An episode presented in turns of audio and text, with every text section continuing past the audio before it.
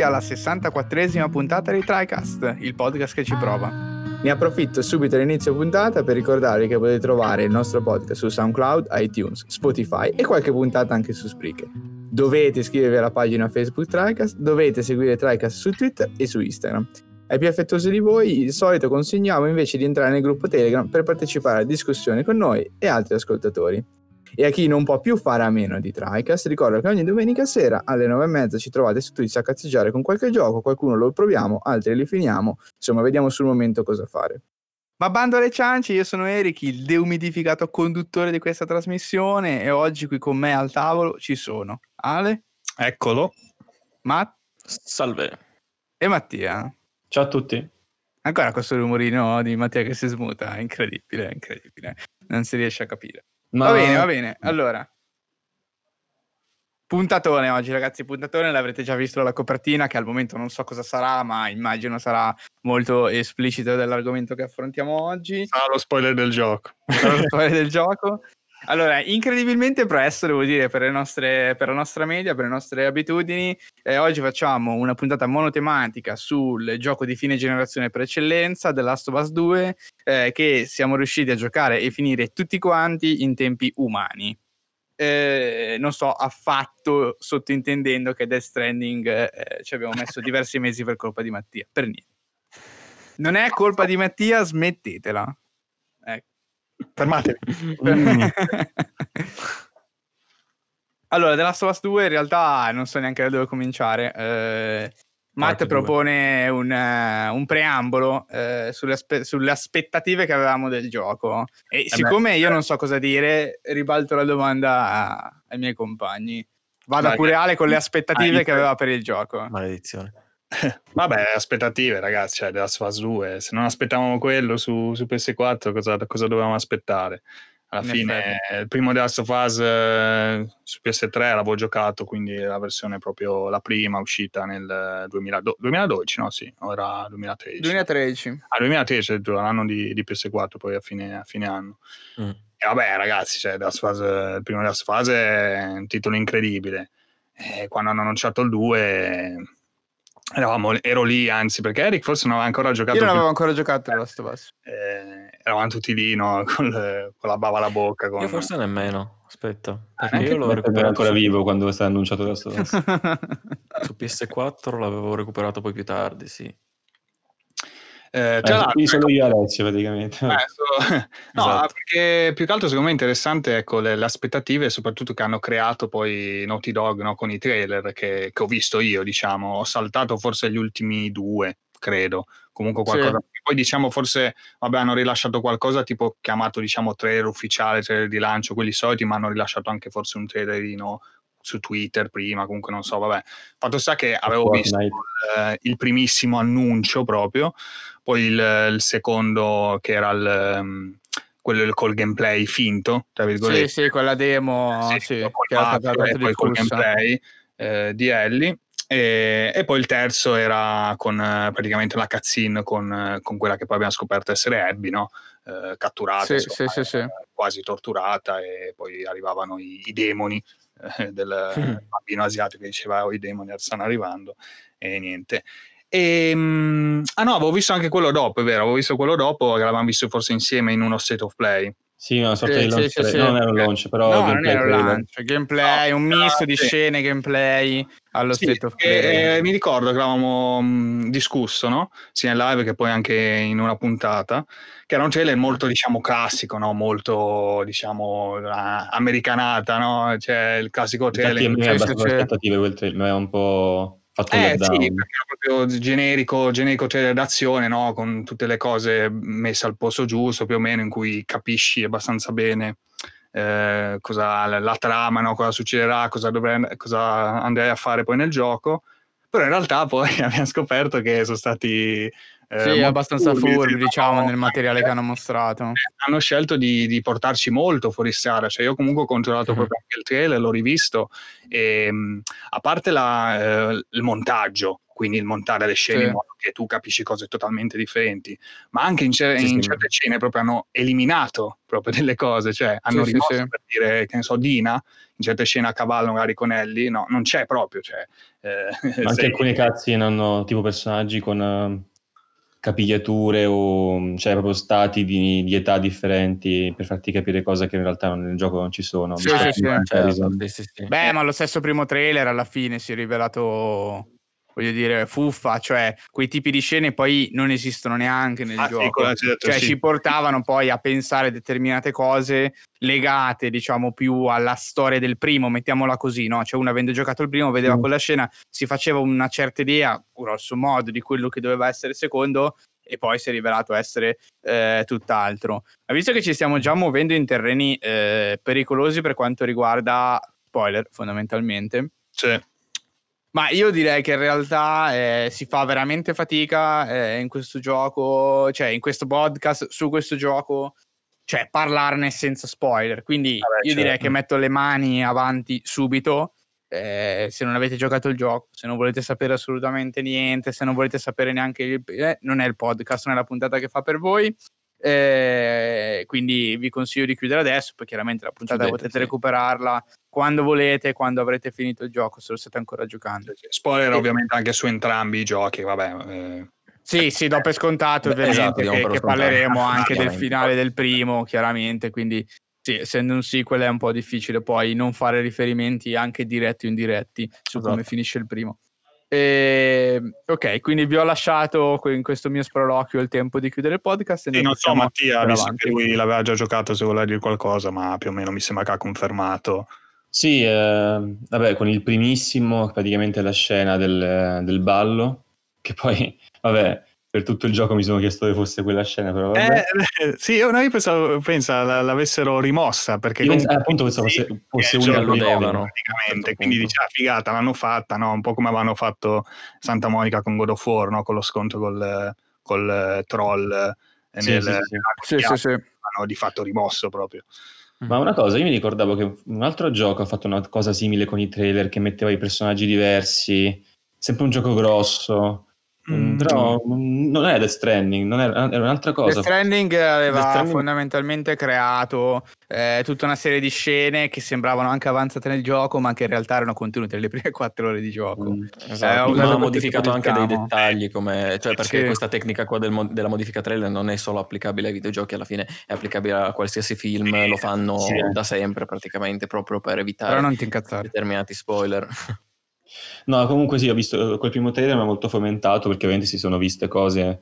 eh, poi, se- ovviamente si capiva che non era veramente CG e probabilmente era il motore di gioco, quindi ero molto fomentato. Eh, poi con i successivi comunque ho mantenuto un certo livello di, di aspettative, con quel gameplay, come ho detto prima, mi si era un po' abbassate e poi semplicemente l'ho aspettato, ma in maniera normale, ecco. Ehm, non, non ho fatto, ecco, comunque l'ho preso al lancio a mezzanotte, eccetera, eccetera.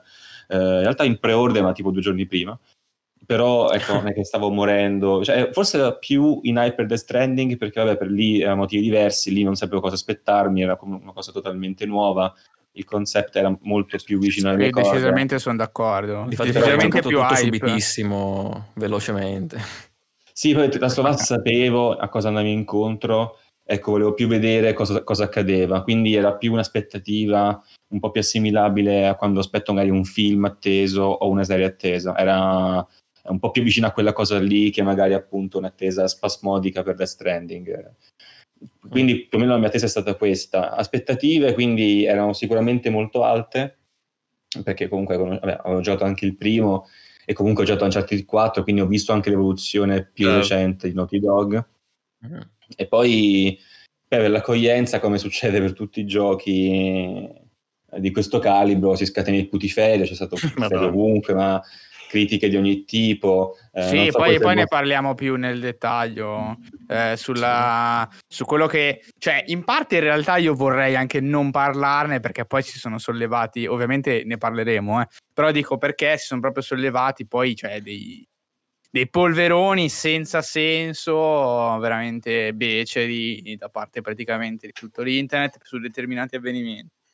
Eh, Sì, no, però normale, cioè, è diciamo che concluderei il parlarne. giro delle aspettative prima di entrare eh, nel dettaglio sulle varie critiche, anche perché poi mi sembra un argomento che si può mettere in coda magari a discussioni sul finale, non so cosa ne pensate, così Sì, poi diciamo la. Sì, nostra ma anche che intanto che discutiamo di altro, sì, perché se no concentrarlo tutto in uno mi sembra poi Ok. insensato. Ehm, va bene, allora io per quanto mi riguarda, diciamo, aspettative chiaramente cioè, sono in linea con gli altri, nel senso che, allora, devo dire che avevo meno aspettativa alla fine poi eh, di quanto mi aspettassi, nel senso che comunque il titolo ovviamente è grandissimo, alla fine della generazione, diciamo, il titolo, eh, se vogliamo, diciamo, l'esclusiva che ci si aspettava avesse una qualità maggiore tra tutte circa, poi chiaramente tante sono talmente diverse tra loro no, che è chiaro che poi è difficile fare un paragone diretto, però comunque Naughty Dog sicuramente eh, se bisogna scegliere uno studio tra quelli di Sony, diciamo più potente a livello eh, creativo, nel senso di e, e anche tecnico, eh, sicuramente loro diciamo sono un po', non dico quelli che tengono in piedi la baracca perché non è vero, però è sicuramente il nome più grande eh, che può venire in mente.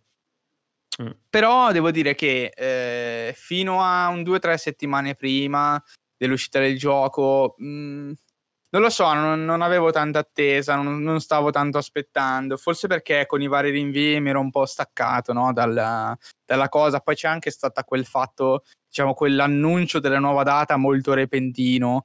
eh, che praticamente ci hanno detto che il gioco sarebbe uscito da lì a un mese circa eh, Sì. dopo il rinvio della data di maggio. Quindi alla fine hanno creato un- diciamo, una confusione comunicativa così alta che effettivamente per quanto mi riguarda l'attesa è stata molto smorzata. Sì, Perché c'è inizialmente dicevano boh, mh, che non sapevano Eh, nemmeno loro, se ti Esatto, ricordi. esa- esattamente, esattamente. Quindi diciamo che fino a metà maggio praticamente neanche sapevo se il gioco l'avrei giocato eh, prima dell'estate, anzi noi onestamente come tutti pensavamo assolutamente no, eh, Mhm. perché ci aspettavamo, visto come diceva Matt, un rinvio più lungo, visto che non avevano proprio dato neanche una finestra eh, di uscita. Quindi, insomma, se adesso no, secondo me c'è stata quel- quella gestione delle informazioni pre-lancio molto confusionaria, eh, molto raffazzonata, i cui motivi poi sono rimasti parzialmente ancora nel mistero. Probabilmente roba che- di cui non se ne discute nemmeno più, visto che ora si può parlare del gioco.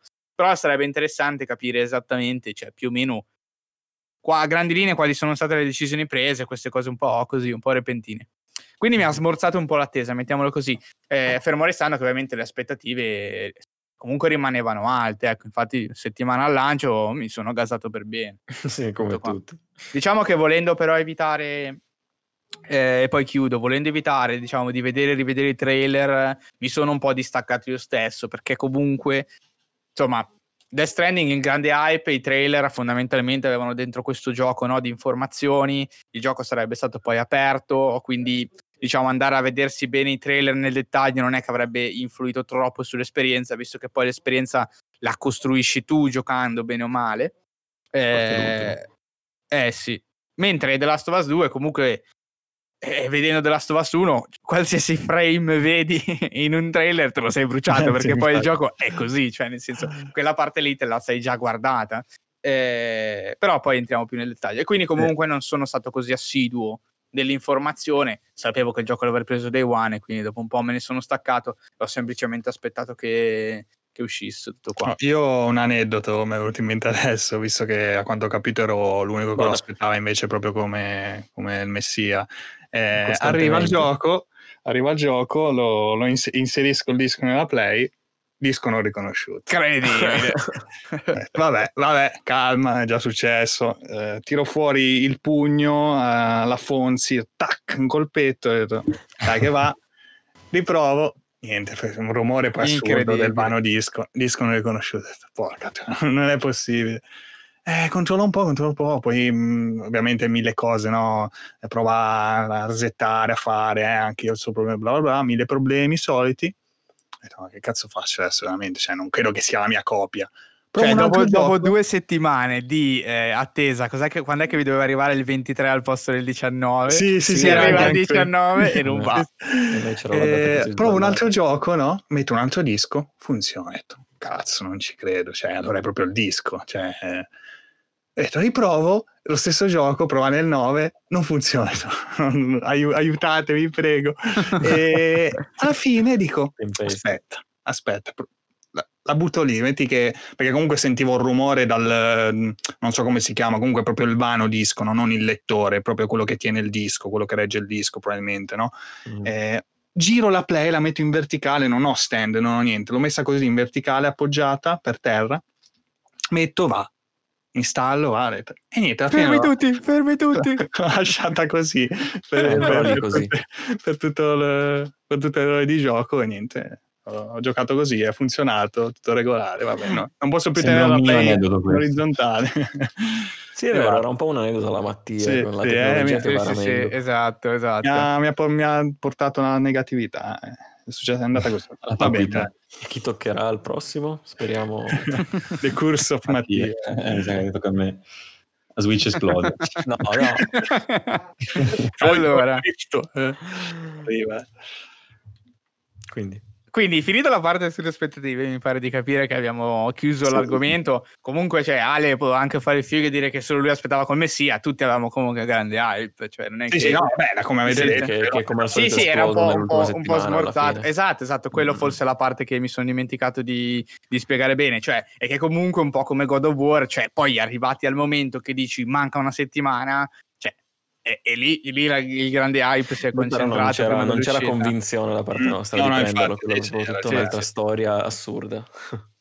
E, allora, devo dire che in realtà poi, giustamente adesso andiamo nel dettaglio, ma eh, come dicevo oggi eh, in chat, cioè c'è veramente la difficoltà per me capire du- co- co- dove entrare nell'argomento, cioè eh, di cosa parlare. Eh, qui vedo suggerito gameplay e, e poi storia. Eh, secondo me sono due cose, sì, sì, no, nel senso, certo, certo, sono due cose che vanno molto, molto a braccetto perché eh, forse prima ancora di, di entrare poi eh, diciamo nel dettaglio degli eventi eh, mi- una, una delle cose che mi ha forse più colpito del gioco che mi dà uno spunto per iniziare la discussione è che eh, no- non mi aspettavo comunque eh, un gameplay così eh, profondo nel senso così profondo rispetto all'esperienza che voleva essere perché il gameplay non è di per sé complesso No, ma è sufficientemente eh, stratificato eh, per essere divertente da giocare, cioè libero,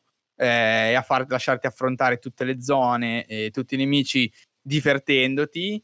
Allo stesso tempo, però, c'è un lavoro eh, di cura per incastrare questo gameplay all'interno delle tutte sequenze di animazioni e, e di, eh, dire, di interazione, di dettaglio eh, nel mentre che giochi, che è veramente eccezionale. Secondo me è diciamo il fiore all'occhiello dell'opera ancora prima della storia, che poi ne parleremo. Eh, Mm. Nel senso, non, non sto dicendo non mi sia piaciuta, però dico comunque già mi aspettavo no? che, che ci sarebbe stato un, un- tessuto narrativo di un certo livello. Sul gameplay non Sì, ci avrei beh. messo la mano eh, sul fuoco, ecco. Mm. E questa è stata una delle cose che mi ha veramente stupito perché poi, come dico io solito, pada alla mano, cioè è divertente anche da giocare, ecco, non è un, ehm, una sequela di corridoi eh, e non vai avanti quasi unicamente per la storia. Us adesso è un po', un po' riduttivo dire che il primo andavi avanti solo per la storia, non era brutto da giocare, ma sicuramente eh, comunque era molto più asciutto di, Un sulle cose da acerbo. fare. Sì, Almeno dal mio punto di sicuramente. Cioè, vista può starci, sì sì. No, io concordo alla grande su questo in realtà, perché in realtà avevo sempre paura a dirlo, nel senso che il primo della Last of Us, dopo un po' veramente mi ha annoiato come gameplay e la storia era l'unico trainante alla fine. Eh, qua invece avevo la stessa paura, cioè che fosse un copia e incolla e per, te- per certi versi non è che va a rivoluzionare completamente le meccaniche. Le meccaniche sono quelle del primo con delle aggiunte, ma sono delle aggiunte che vengono sfruttate, come dici tu, in maniera eccelsa. Qua anche possiamo parlare del level design al- all'infinito, perché Sì, ogni sì, sì, livello alla assolutamente. fine Sì, sfrutta un certo tipo di meccanica e ti diverte un sacco, come dicevi tu, di fatti. Poi appunto puoi farlo come, come nel primo stealth, puoi farlo totalmente andando contro i nemici di impeto, puoi farlo in mille modi. E certe sezioni sono veramente, veramente memorabili. Concordo su questo. No, volevo anche aggiungere che per gli ascoltatori più che altro che ci stanno sentendo, eh, non, abbiamo mai, eh, non ne abbiamo ancora parlato tra di noi, quindi comunque quello che stiamo dicendo adesso, ehm, niente, dai, non, non lo sappiamo. Ecco. Fresh, tutto Eh, fresh. Sì, sì, No, tutto infatti- fresco, tutto fresco. Infatti, cioè, volevo aggiungere che anche io se non mi trovo molto d'accordo, che sembra no, eh, uno scherzo, che anche io mi unisco poi a voi due. eh, però anch'io, sì, ragazzi, eh, anch'io. di fatto eh, ciò che non mi aspettavo era eh, trovarmi anch'io proprio come, come giocatore, cioè a divertirmi, a, a esplorare veramente tanto il- la parte di gameplay e della storia che mh, eh, interessarmi quasi di meno, cioè alla fine non, non era tanto il voler andare avanti per vedere cosa succedeva, ma voler andare avanti per vedere una nuova ambientazione, una nuova Metà e metà, situazione. eh. Diciamo. Eh, no, no, ok, cioè ci sta eh, per metà e metà, nel senso. eh, a me invece cioè, interessava proprio, cioè, ho proprio, infatti ho guardato veramente ogni, ogni stanzetta, ogni, ogni Sì, sì, muro, sì. ogni Tutto, dettaglio tutto. appeso, sono veramente perso, cioè, infatti ci ho giocato praticamente quasi il doppio della media di, di- di molti altri. Eh, quindi, quindi sì, cioè, mi- è stato strano quello perché appunto mi aspettavo più dover seguire diciamo il filmone interattivo, no? tra virgolette, di star lì comunque bello, bello teso, bello, bello peso a, a a farmi trasportare più che, ta- più che a dare il ritmo, capito? Eh, Sì, sì, come sì. magari, vabbè, sì, già di base, ok, The Last of Us magari è un po' più lento di Uncharted, però comunque spingeva abbastanza. Qua invece il ritmo è stato ehm, molto più rallentato, poi magari ne parliamo più nel dettaglio sul ritmo, Sì, che sì, forse sì, è la, la parte più, più importante, anche più discussa, forse in generale. Poi Sì, forse un po' più critica del, del gioco Sì. stesso, secondo me. Eh, poi ve ne parliamo dopo nel dettaglio. Per agganciarmi, diciamo, alla, alla tua, alla tua, tra virgolette, alla tua esperienza, aiutato molto da questo punto di vista e secondo me non tanto dal punto di vista invece del, ehm, del ritmo, eh, che loro siano riusciti effettivamente un po' a sganciarsi eh, sia tramite stratagemmi sia tramite aree effettivamente eh, larghe dal corridoione. Perché comunque è un gioco che dal punto di vista grafico eh, cioè è proprio senza precedenti non è, non è mai stato concepito diciamo un gioco che sia più fedele di questo per davvero non è diciamo Sì, solo un modo assurdo. di dire, è una cosa veramente assurda. Questo, Mhm. eh, al- insieme appunto a queste zone eh, un po' più larghe, un po' più libere da esplorare, dà veramente un senso di eh, immersione eh, totale. Chiaramente poi eh, si gioca da tanti anni, eh, si riesce a intuire, si vede benissimo no? che comunque la direzione è una sola, non è un open world, chiaramente, questo è evidente. Però eh, all'interno dell'esperienza eh, narrativa e di gameplay effettivamente i livelli sono sufficientemente ramificati per darti libertà d'azione e per, eh, come posso dire, annullare questo eh, sentimento no, di corridoio che, che tu hai, perché è tutto così realistico eh, che effettivamente alla fine solo il momento in cui passi tra uno stanzone e l'altro da giocare, quello è l'unico momento in cui ti accorgi veramente no, che, c'è, che c'è lo stacco, che c'è un sto andando dal punto A al punto B. Quello è l'unico momento, chiaramente un momento che cioè difficile da evitare alla fine se tu stai costruendo un'operazione narrativa e, e mi devi far andare lì, cioè non, è, non c'è altra possibilità, è chiaro che a un certo punto il collo di bottiglia ci deve essere, non può scomparire totalmente. In questo tipo di esperienze, però, qui hanno fatto un lavoro veramente magistrale per nasconderti da tutte le parti, eh, diciamo, que- questa chiusura. Mm. È stato fatto un lavoro eccezionale, veramente senza precedenti. Eh, dall'altro punto di vista, e poi eh, appunto vi, vi lascio il gancio sul punto di vista invece del ritmo. Cioè, comunque il gioco già offre una quantità di ore, diciamo, di, di narrativa eh, piuttosto consistente rispetto al primo, ma rispetto in generale al genere. In più, comunque, c'è questa libertà che rende non pesante, ma qua- almeno può anche essere pesante, però soprattutto lunghi da esplorare i vari luoghi perché hanno molte ramificazioni, come dice Ale, poi vuoi, vuoi cercare, vuoi visitare, se magari hai anche, hai anche alzato un po' la difficoltà, in realtà ne hai bisogno perché devi trovare roba, altrimenti fai fatica ad andare avanti, rendono tutta l'esperienza molto allungata, cioè io non dico che alla fine mi stesse annoiando, però cioè, eh, veramente a volte mi dicevo ok, però quindi cioè, so cosa sta succedendo e cosa deve, o meglio, cosa dobbiamo fare, però a volte cioè, la strada per arrivare all'obiettivo è stata veramente allungata eh, di tanto. Non so cosa ne pensate voi di questo concetto e poi magari possiamo entrare più nel dettaglio degli eventi della storia. No, io condivido. Uh, su un secondo me, magari finisco io col Sì, gameplay, scusa. se dobbiamo ancora parlare. Ah, vai, vai, vai, ass- assolutamente, sì, sì. Ma poi mi, mi ricollego alla, alla questione di ieri, così lascio a voi. Eh, praticamente eh, i gameplay io non è che me l'aspettavo, non è che non so- mi sono trovato davanti a un gameplay incredibile, inaspettato, nel senso così ne avevo già letta e poi eh, cioè, ho naturalmente pensato ci fosse un'evoluzione eh, rispetto al primo capitolo per forza di cose, quindi un approfondimento dello stesso sistema. Quindi non mi sono trovato davanti al, um, al messia del gameplay, però devo dire che è veramente ben strutturato perché alla fine eh, The Last of Us 2 si compone di eh, tre parti che sono combattimento, che si divide in infetti e umani, esplorazione, che poi ti richiede magari anche degli enigmi, e ehm, narrazione, che è quell'esplorazione dove passi il tempo a leggere fogliettini praticamente. Sì, sì. E alla fine... Poi eh, tanto la eh, gente o, parla. o sì, o dialoghi, o dialoghi se sei con un companion, appunto. Ehm, e praticamente il gioco li combina in vari modi, devo dire, secondo me, anche un po' fino allo stremo, poi ci, ci arrivo dopo, eh, anche per il numero di ore di cui è composto il gioco. Praticamente il gioco è lungo il doppio del primo, praticamente. Ehm, In realtà, scusami Mattia, più o ne meno, parlavo eh. prima con Matt proprio prima della registrazione, guardando il sito Long to Beat, no? dove comunque raccoglie Mhm. una media di molti giocatori, quindi più o meno diciamo lato main story più o meno ecco, è abbastanza credibile, ma comunque anche a quanto ho letto da altra gente che ha finito, rispetto al primo non è proprio il doppio, perché comunque il primo dice 15 ore, 15 ore e mezza. una decina. Invece sì. il, eh, questo qua, il 2, 23 ore. Eh, quindi ecco, cioè non è il doppio comunque. Poi ovviamente dipende dal giocatore. Cioè, ho letto Sì, poi che in non è 20 vero, ore. Io, per esempio. un Poison Intended non ci, pe- ci passi 20 ore, eh, ce ne passi un po' di più. Cioè, No, no, no, ma chiaro, 20 chiaro, cioè, io ce ne ho passate 39, 39 per dire, cioè comunque ho superato, ho sforato di, di molto, no? Eh, anche il doppio.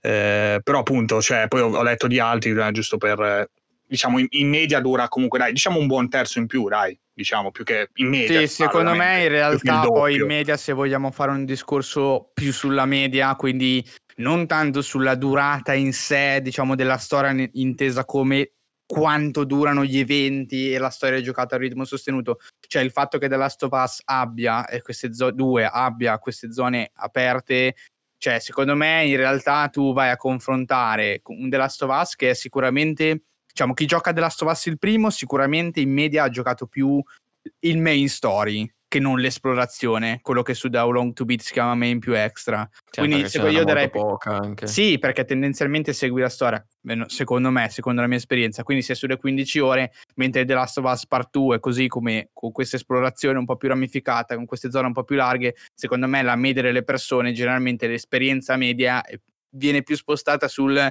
main più extra, nel senso la storia ovviamente perché hai finito il gioco, ma poi anche il tempo perso stando e esplorando, cosa Sì, che sì, nel primo non esisteva. anche, certo. Quindi secondo me, grosso modo, cioè la mia esperienza personale è stata esattamente il doppio. Poi, cioè, capisco, capisco il ragionamento di Ale che dice il contenuto effettivo, quindi senza contare poi come tu vai vaghi in giro e perdi tempo, è il doppio. Però poi loro hanno costruito del contenuto aggiuntivo che è quello che ti permette no, di costruire ore molto facilmente, che è quello di lasciarti esplorare Sì, sì. la, la zona.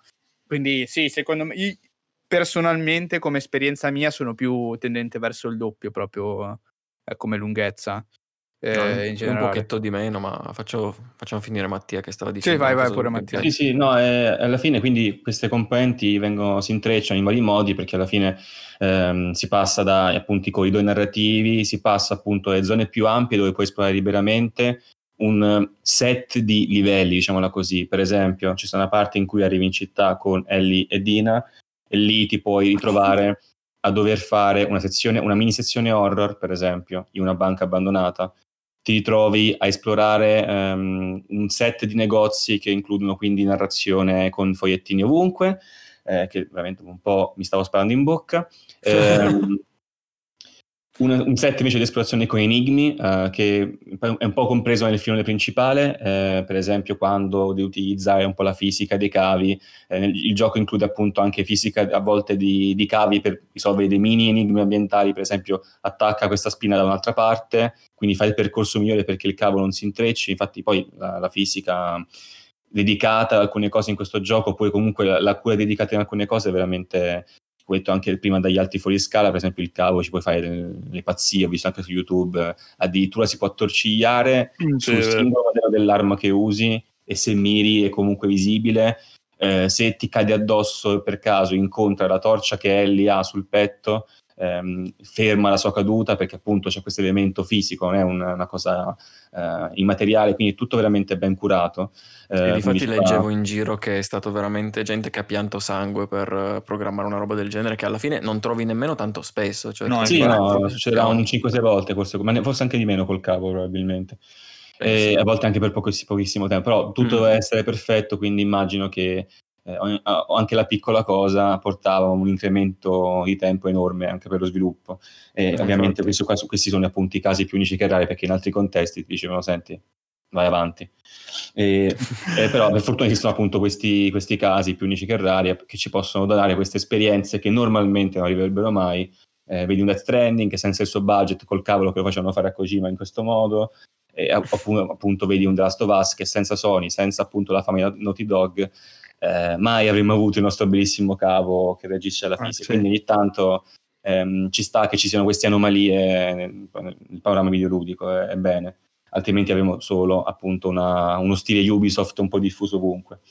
Ehm, quindi abbiamo, abbiamo appunto queste, questi enigmi che a volte sono mh, eh, ben curati anche dal punto di vista del dettaglio, un po' troppo spesso secondo me le casse forti, cioè sono ovunque, cioè, in questo mondo di The Last of Us tutti usano delle casse forti in casa, sono tutti uguali poi. Sì, vabbè. è E vero, cinque esatto. in là c'hai la combinazione scritta Capisco che è un una meccanica, capisco che è una meccanica, però Un quando è la sesta volta, eh, appunto, questo è anche figlio poi del fatto che il gioco veramente dura un bel po', anche troppo. Cioè, eh, trovi sempre cassaforte più fogliettini in cui c'è uno che dice all'altro, oh, senti, comunque la, la combinazione o è questo numero o è Esatto. una cosa che trovi scritta da un'altra parte. Sì, so- sono proprio Nel dei primo, del nel genere. primo erano più difficili da trovare le combinazioni, se ricordo, erano un po' più, più nascoste, eh, però magari è un ricordo mio. Eh, questo non mi ricordo fa. davvero, neanche mi ricordo. questa qua era molto, sì, è stato molto semplice, diciamo, cioè non c'era molto da...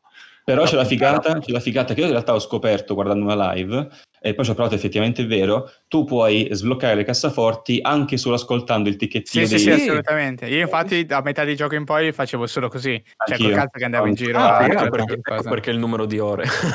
Minchia. No, perché dovevi No, andare su ogni, veloce. singolo, su ogni singolo numero e sentire quel tic diverso, giusto? Però Ah, realtà, sì, ma si ti sentiva abbastanza subito. diverso lo fai subito. Quindi Sì, cioè, sì. subito, non, non subitissimo, ci metti quei tre minuti, quei due minuti, però... Ma neanche. Però una domanda Perché- su questo, perché io mi ricordo bene che il ticchettio lo faceva su esattamente, eh, di solito le combinazioni avevano tre numeri consecutivi, no? Sì. E il ticchettio lo faceva su tutti e tre i numeri indipendentemente dalla, dalla posizione in cui li mettevi, se primo, No, secondo, no, terzo. assolutamente no, solo quello non è mai giusto. Non è Sì, mi insegna a rubare? Uno, eh? Tricast Sì, insegna a esatto. rubare? No, me ne ricordo uno che aveva fatto così. Strano. No, comunque- posso confermare perché l'ho fatto per metà gioco. Il numero giusto nella posizione giusta fa un ticchettino sostanzialmente diverso. In realtà non ci metti neanche niente. Cioè, cioè, tu fai scorrere con la levetta il numero che va in alto. Appena Mm, senti mm. il ticchettino, magari ti sei perso il numero esatto, però poi con, eh, il- la- poi con l'analogico vai giù, uno alla volta sarà negli ultimi tre o quattro e lo trovi subito. Sì, esatto. Eh, l'ho trovato, l'ho trovato, cioè, è carina come idea da, punto di- cioè, un certo punto di vista, dall'altro punto di vista non l'ho capito troppo bene, nel senso che poi distrugge l'esplorazione, perché una volta che ti accorgi di quella roba, tutte le cassaforti che trovi le insta apri senza dover andare in giro. Eh, quindi, boh, vabbè, cioè, nel senso, non è un dettaglio carino sicuramente. E mh, poi per il combattimento, poi questi qua praticamente la parte enigmi più o meno si svolge in questo modo, o hai delle combinazioni o qualche spostamento di materiali, a volte anche con la fisica, appunto, oppure dei cavi. Quindi alla fine è abbastanza interessante, ci sono più combinazioni che non portano alla stanchezza, però effettivamente poi No, questo di secondo me- anzi. questo è un difetto che poi è figlio del gioco stesso.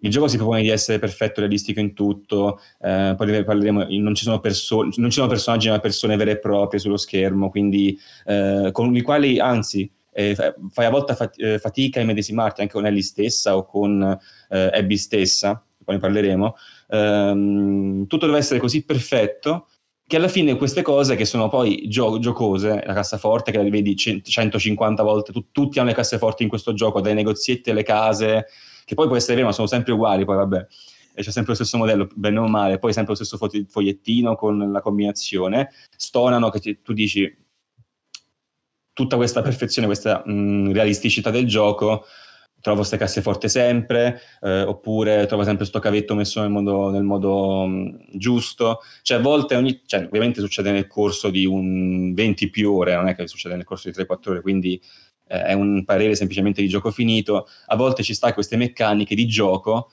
eh, su un gioco che si propone di essere veramente molto, molto realistico in, in tutto, eh, non è che stonano, però ti fanno un po' sorridere, un po' dici ma che cavolo ogni tanto mentre, mentre giochi.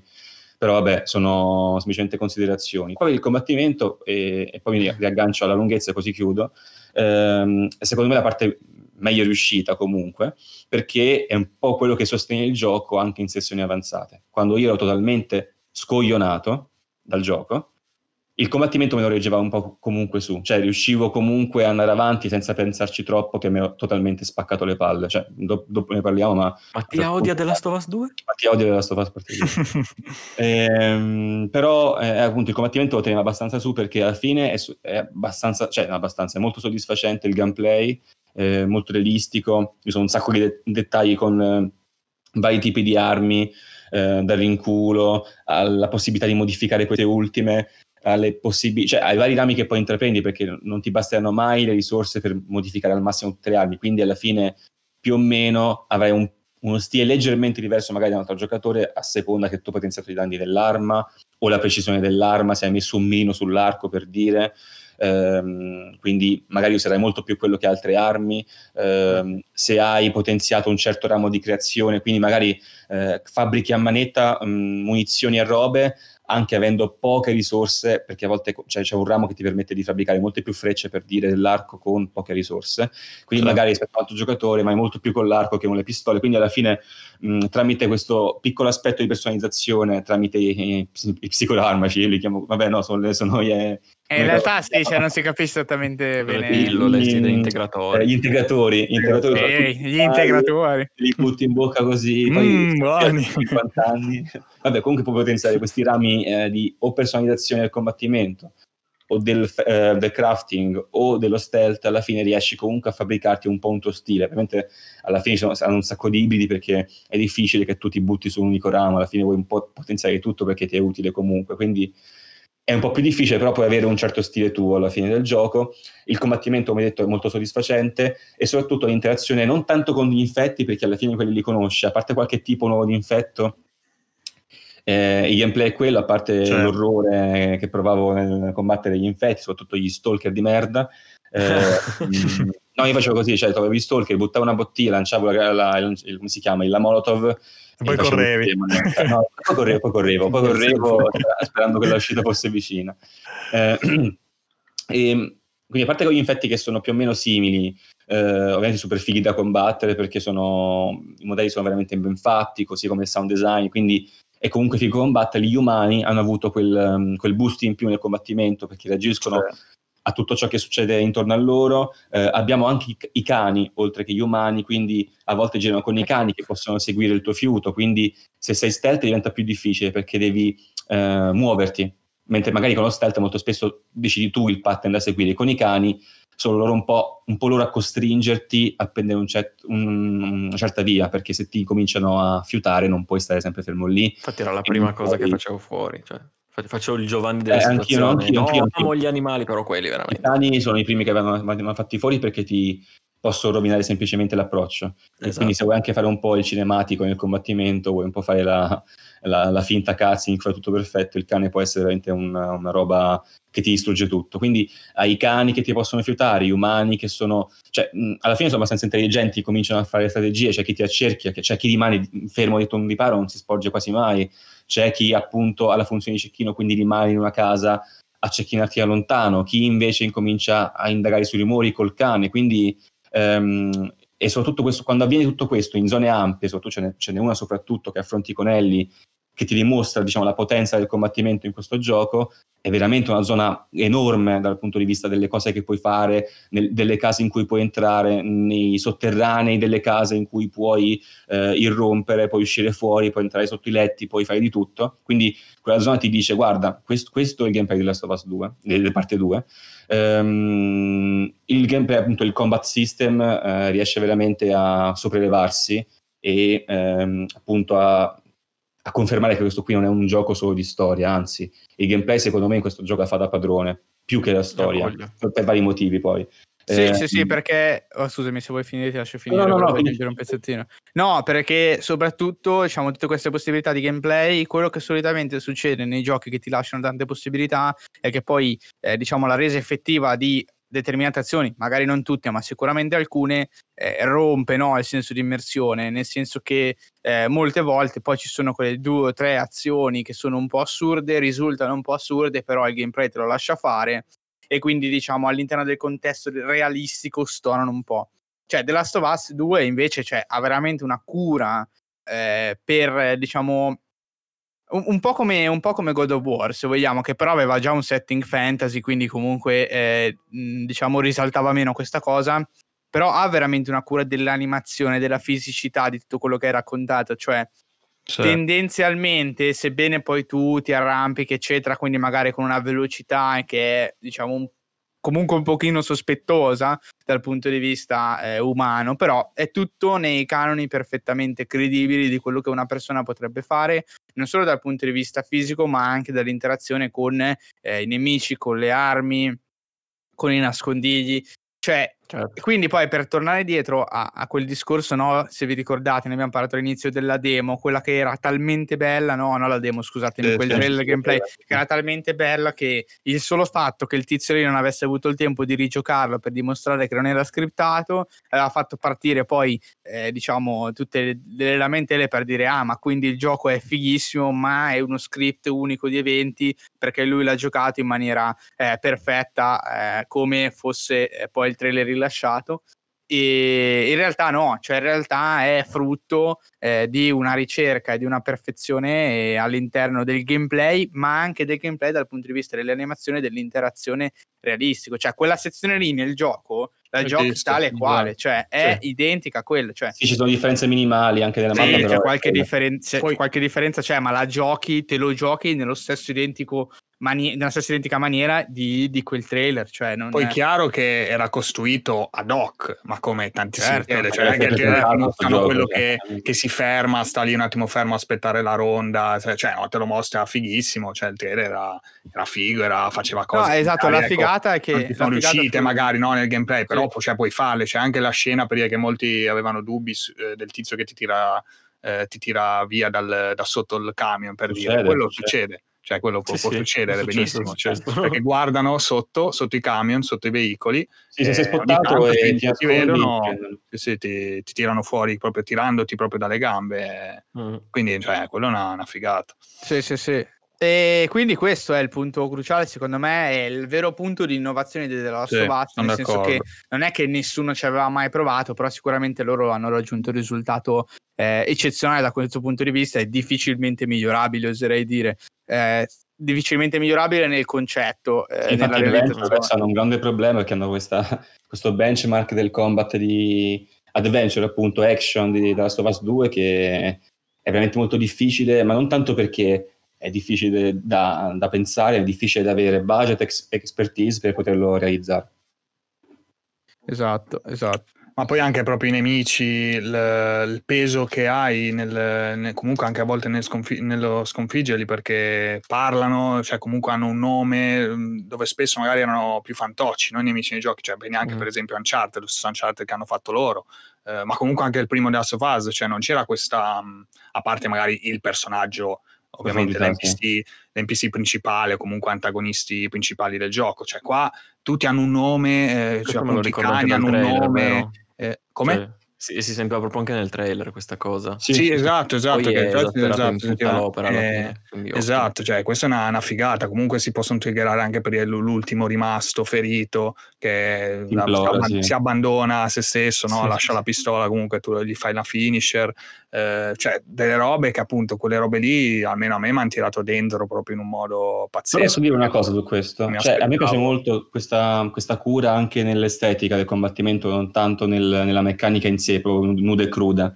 Cioè il fatto come le meccaniche, appunto, devi avere a mente tanti tipi di nemici, oppure semplicemente i loro pattern e cosa fanno, comunque la loro intelligenza. L'estetica, appunto, che eh, c'è Ellie o, o eh, Abby, dipende con chi stai giocando, perché appunto il gioco ha due, due pet disponibili nella storia stessa. Ehm, ah, cioè tu corri e senti il fiato che aumenta sempre di più. Se continui a Sì, correre, sì, comincia veramente a insiemare un sacco Ellie. Se poi colpisci qualcuno, aumenta ancora di più eh, il suo ansimare, ovviamente, perché eh, compie anche lo sforzo. Oppure eh, un elemento estetico immerso anche nel gameplay che se ti sparano magari o una gamba o subisci comunque il contraccolpo di una, mm, di un impatto fisico, vieni sbalzato all'indietro, ma hai la possibilità comunque di replicare estraendo la pistola o comunque il fucile o quello che avevi in mano mentre sei ancora a terra, quindi ehm, creando una sorta appunto di mini cutscene in cui tu vieni sbalzato a terra, prendi l'arma, spari in testa al nemico e ti liberi Sì, dalla sì, cosa. sì, Oppure eh, prendi nemico eh, da dietro, eh, minacci quello di fronte a lui che non sa se sparare o meno, approfitti del secondo di, di esitazione Esatto. e lo spari in testa. Però olt- oltre queste cose, il fatto che i nemici si chiamano per nome, oppure che ovviamente soffrono la perdita del cane, oppure che il cane stesso, se uccidi il padrone, incomincia ad avvicinarsi al suo corpo e cerca di svegliarlo in qualche modo.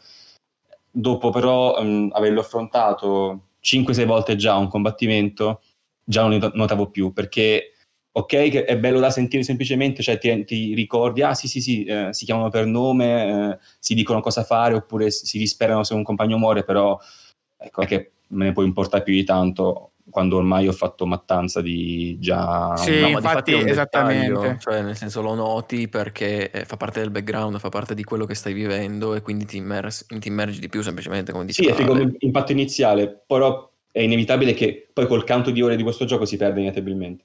Esatto, Ma- esatto, più che altro perché, cioè, secondo me la critica poi va in un'altra direzione, cioè comunque The Last of Us 2 secondo me soffre lo stesso e di un certo tipo di problema di narrazione, laddove la storia, l'empatia, le motivazioni, cioè comunque, e questo è un limite generale, non dire The Last of Us 2, ma proprio della narrazione in generale, comunque le motivazioni appartengono solo ai protagonisti e ai coprotagonisti, gli altri cioè, sebbene comunque ci siano degli sforzi, come state dicendo, per rendere il tutto il più eh, unico possibile, anche i nemici con i nomi, però poi il gioco dura troppo, questa cosa scema, e secondo me, se questa cosa un po' scema, alla fine non ti interessa veramente niente, non ti rimane, almeno a me non è rimasto il ricordo no, di questi nemici unici, alla fine tu li trucidi tutti e non- loro fondamentalmente, a parte alcuni, non hanno poi diciamo questo impatto vero emotivo. Perché? Perché quella scena comunque è fighissima ma è ripetuta poi tante volte. Ci sono varie varianti ci sono vari modi in cui loro ti trasmettono questa cosa ma poi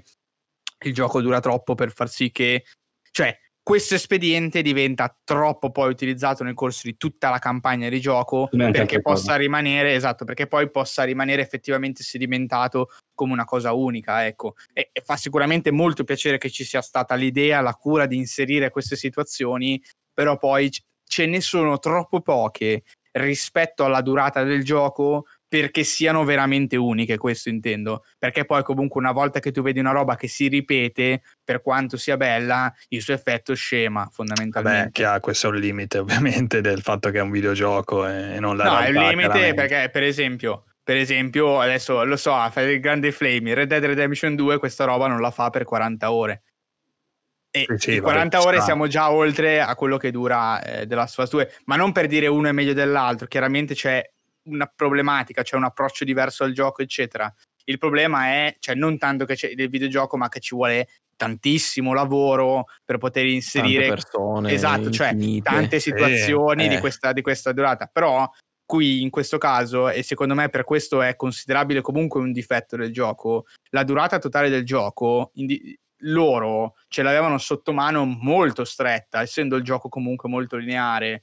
Eh, di conseguenza potevano misurare molto meglio rispetto ad altri giochi quante di queste situazioni il gioco aveva bisogno per passare il messaggio. Perché, per esempio, in un open world dove il giocatore fa quello che vuole, può finire il gioco in 40 ore o in 250, è praticamente impossibile no, rendere l'esperienza unica a tutti quanti, perché poi c'è quello che va a vedere il perone all'uovo eh, in fondo al mare, gioca 250 ore e inevitabilmente per lui alcuni di questi eventi no, saranno visti e stravisti hanno perso importanza. Magari per chi ci gioca diciamo, in maniera più efficiente, più veloce, eccetera, rimane eh, più unica. Non so se ho trasmesso il concetto. The Last of Us 2 questo, questa variabile non ce l'ha perché dura quella roba lì, le situazioni sono quelle e quindi diciamo potevano fare una stima migliore eh, di quanti di queste situazioni andavano inserite nel gioco. Però comunque si tratta di un dettaglio, eh, ci mancherebbe. Sicuramente non metto la gogna al gioco per questo motivo. No, infatti è semplicemente perché Alessio ha citato, ho detto però... Sì, sì, sì, assolutamente. Questa cosa qui, però perché infatti, come detto, ehm, ci sono poi le parti in cui il gioco si eleva al massimo e in cui scende Sì. tantissimo e una parte veramente mi ha lasciato impressa, mi ricorderò, penso, tra i momenti appunto videoludici migliori di sempre, quando tu sei ehm, eh, nelle metropolitane di, di Seattle con, eh, con Dina e ci so- c'è la situazione che a volte capita molto figo effettivamente, in cui ci sono sia infetti che umani, Sì, si mischia. Cioè, Diciamo che puoi superarla abbastanza velocemente, non è tosta come sembra, però lì hai atmosfera con la luce e col fumogeno rosso, Sì. che non vedi un corno praticamente, di sole silhouette dei nemici, che a volte neanche a volte puoi, puoi capire se sono umani o infetti, a meno che non si muovano appunto in modo molto specifico, se abbiano torce accese. Hai da una parte gli infetti e quindi ti caghi perché c'è tipo a sinistra del- del- della mappa. Di fronte hai un plotone che ti avanza. Lì non, non l'hai mai fatto fino adesso, quindi dici cosa cavolo faccio?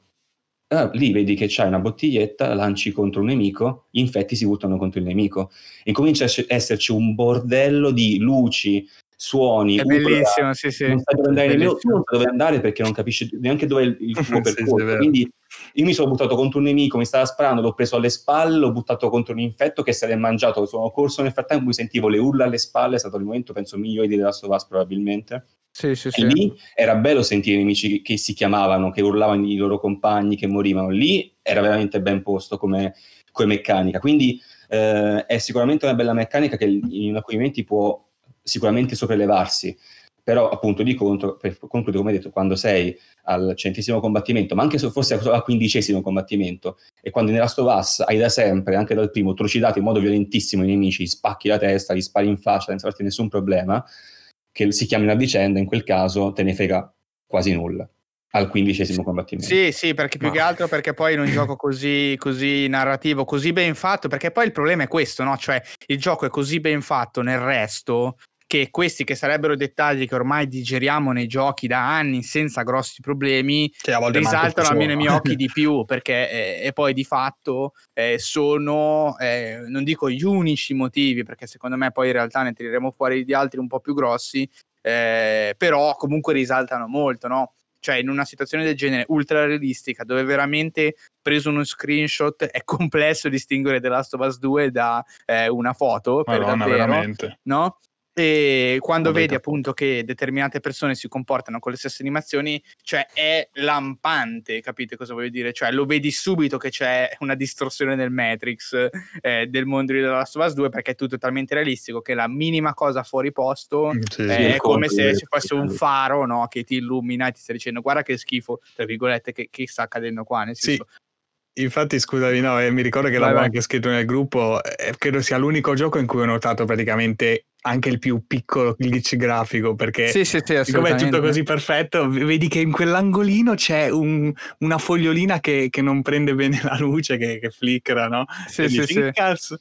Eh, Sì, infatti ho notato pochissimi, se non- forse zero bug o glitch in questo gioco. Mm, più o meno, io sono entrato in un muro a un certo punto. A me no, zero, non è successo niente. Però sì, Cioè, No, io sono andato out of bounds una volta. eh, mi pare che sia successo anche ad altri, quindi forse avete visto, sentito. eh, quando, dopo, dopo- quando sei in barca no, con Ellie, eh, che a un certo punto ti imbatti in questo edificio mezzo distrutto eh, in cui stanno combattendo Scarf e Wolf fondamentalmente, e tu entri dentro l'edificio, cioè accosti la barca, puoi entrare nell'edificio, far fuori tutto e poi proseguire. Eh, più a destra possibile eh, c'è quella che è una sorta di porta garage che ti permette di entrare nell'edificio, eh, questa specie di apertura grossa. Alla destra di questa apertura c'è ovviamente disegnato il terreno che sale con l'erba fino a che, che poi tocca il muro del casolare, però lì non c'è niente. Cioè, se tu cammini, no, se tu cammini, vai dritto ed entri dentro il muro, fondamentalmente. Ok. E, e- credo che e eh, forse anche qualcuno di quelli che sta ascoltando gli è capitato perché mi pare di capire che cioè, non sia una situazione, come posso dire, eh, difficile da replicare. Semplicemente se tu vai lì e prosegui dritto contro il muro, e in Mhm. realtà non tanto contro il muro, ma quanto le- la, la terra che si alza, e, e entri dentro. Eh, però sì, eh, tendenzialmente sono d'accordo con Ale, anche dal punto di vista tecnico, cioè c'è stato veramente un, un lavoro, una precisione tremenda, no? Quando trovate eh, i vari, eh, come non saprei come chiamare in italiano, cioè quegli oggettini che raccogliete per fare il crafting, no? Che raccogliete sempre Sì, 4, risorse, 5 vabbè. qua là, Risorse. le risorse.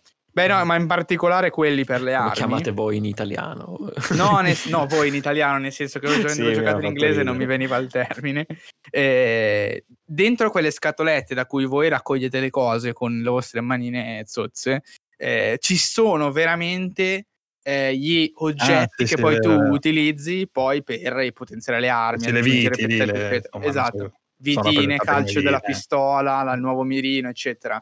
Eh, ovviamente non è che lo raccogliete lì ed è quello che usate per montare, sarebbe un po' forzato, però Madonna, no. c'è la, cioè, diciamo, c'è l'idea, no? Cioè, nel senso, io dentro questo oggetto che tu utilizzi per potenziare le armi, ti metto una, diciamo, ci costruisco i modellini dei pezzi che tu monti sulle armi e te li metto dentro un po' shuffled eh, quando li prendi, no? Che è una roba veramente di una cura pazzesca, proprio millimetrica. E collegandomi, e poi vi lascio la parola anche su questo fatto, a quello che diceva Ale, no? di questa perfezione in cui vedi subiti, subito all'istante la minima imperfezione, cioè hanno fatto veramente un lavoro eh, di riempitura delle stanze, dei luoghi, degli edifici, cioè veramente Ah, esagerato. senza senso. veramente. Cioè, c'è veramente una quantità di roba unica, una quantità di roba selezionata, messa per costruire.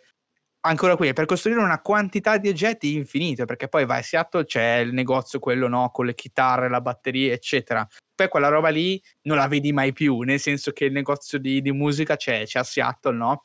E poi ti sposti, vai avanti nella storia e trovi eh, la, la cucina, per dire, no? Che è un altro ambiente semi-unico, chiuso in se stesso, che però è riempito, no? Di tutti i piccoli oggettini de- della cucina, no? Che poi saranno molto poco riutilizzati da altre parti perché è una cucina, quindi non è che ah, le metti Nelle cucine. nelle cucine, esatto. E anche dal punto di vista tecnico, oltre, oltre dal punto di vista estetico, no? di lavoro, dei modelli che sono una quantità infinita, eccetera, c'è poi stato un lavoro di limatura tremenda per fare entrare dentro tutto PlayStation 4.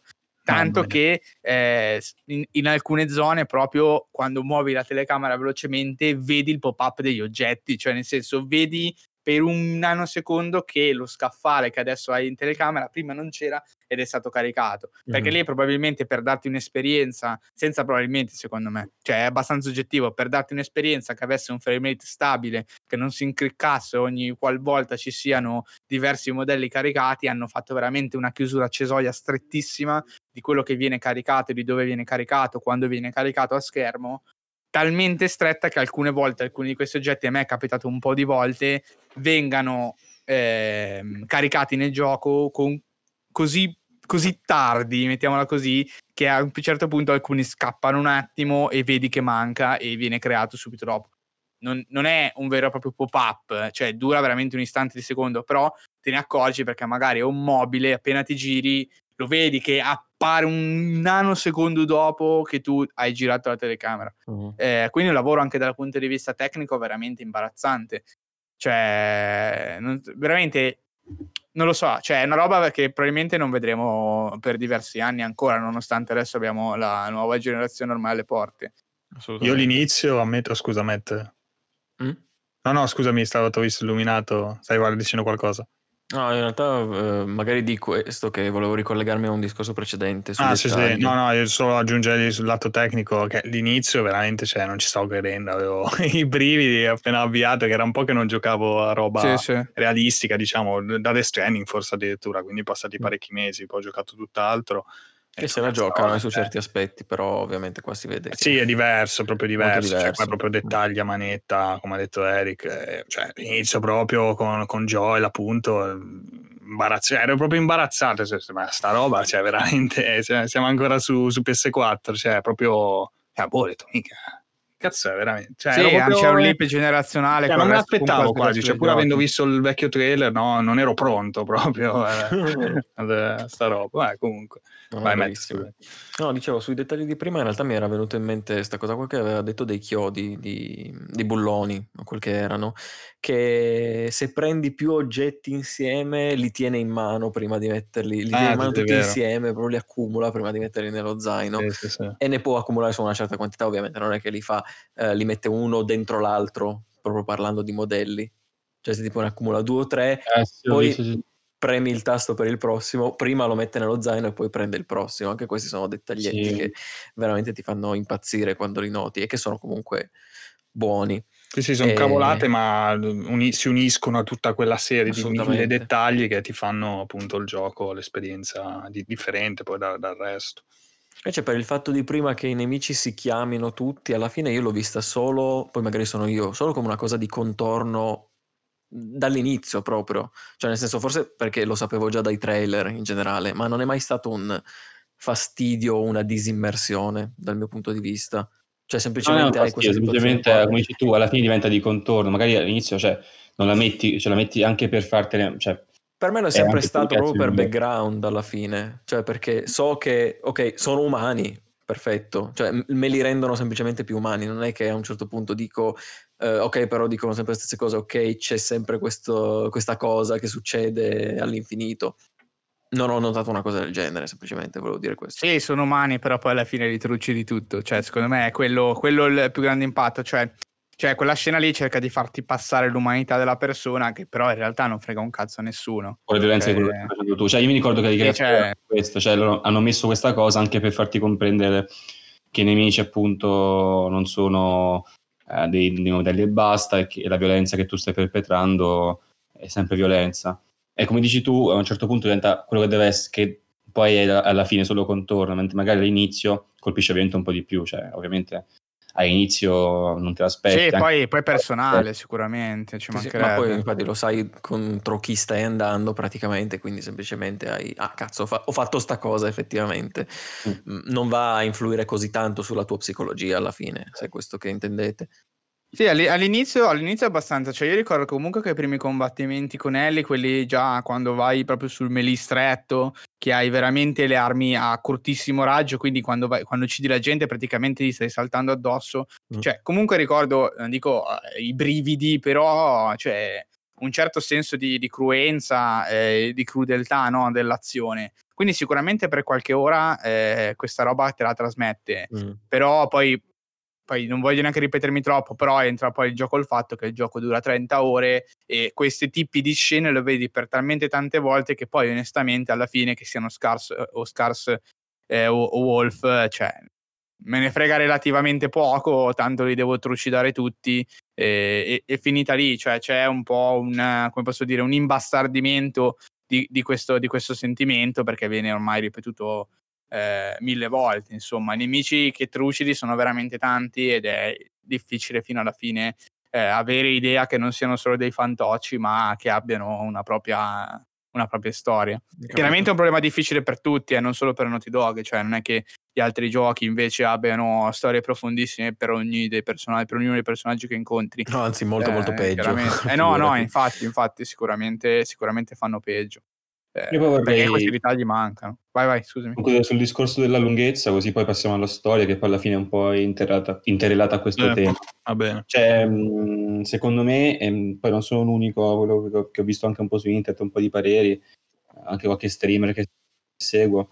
No, no, è Eh, pieno di al- critiche del genere, assolutamente. appunto, sì, il gioco troppo lungo. Cioè, non è che adesso eh, li vado da Naughty Dog io e dico, oh, senti, è troppo lungo, però ehm, per almeno il mio gusto, per quello che ho percepito, un 5 ore, se non pochissimo di più, le avrei tolte, perché sono veramente superflue. Per dire, ehm, porta le zone poi aperte, che lì decidi tu quanto deve durarti la- l'esperienza, cioè, si- ci sono certe, mh, certe- mh, certi livelli, possiamo dire che so- si vede che sono messi lì perché devo aumentare il count delle ore, perché aggiungono semplicemente nulla, se non eh, sfruttano, eh, fanno appunto leva sul fatto che possono permettersi di allungare perché alla fine combattendo, facendo stealth o mh, un po' di esplorazione, alla fine la roba un po' te la dimentichi perché come detto prima il livello è così alto che alla fine sostiene comunque.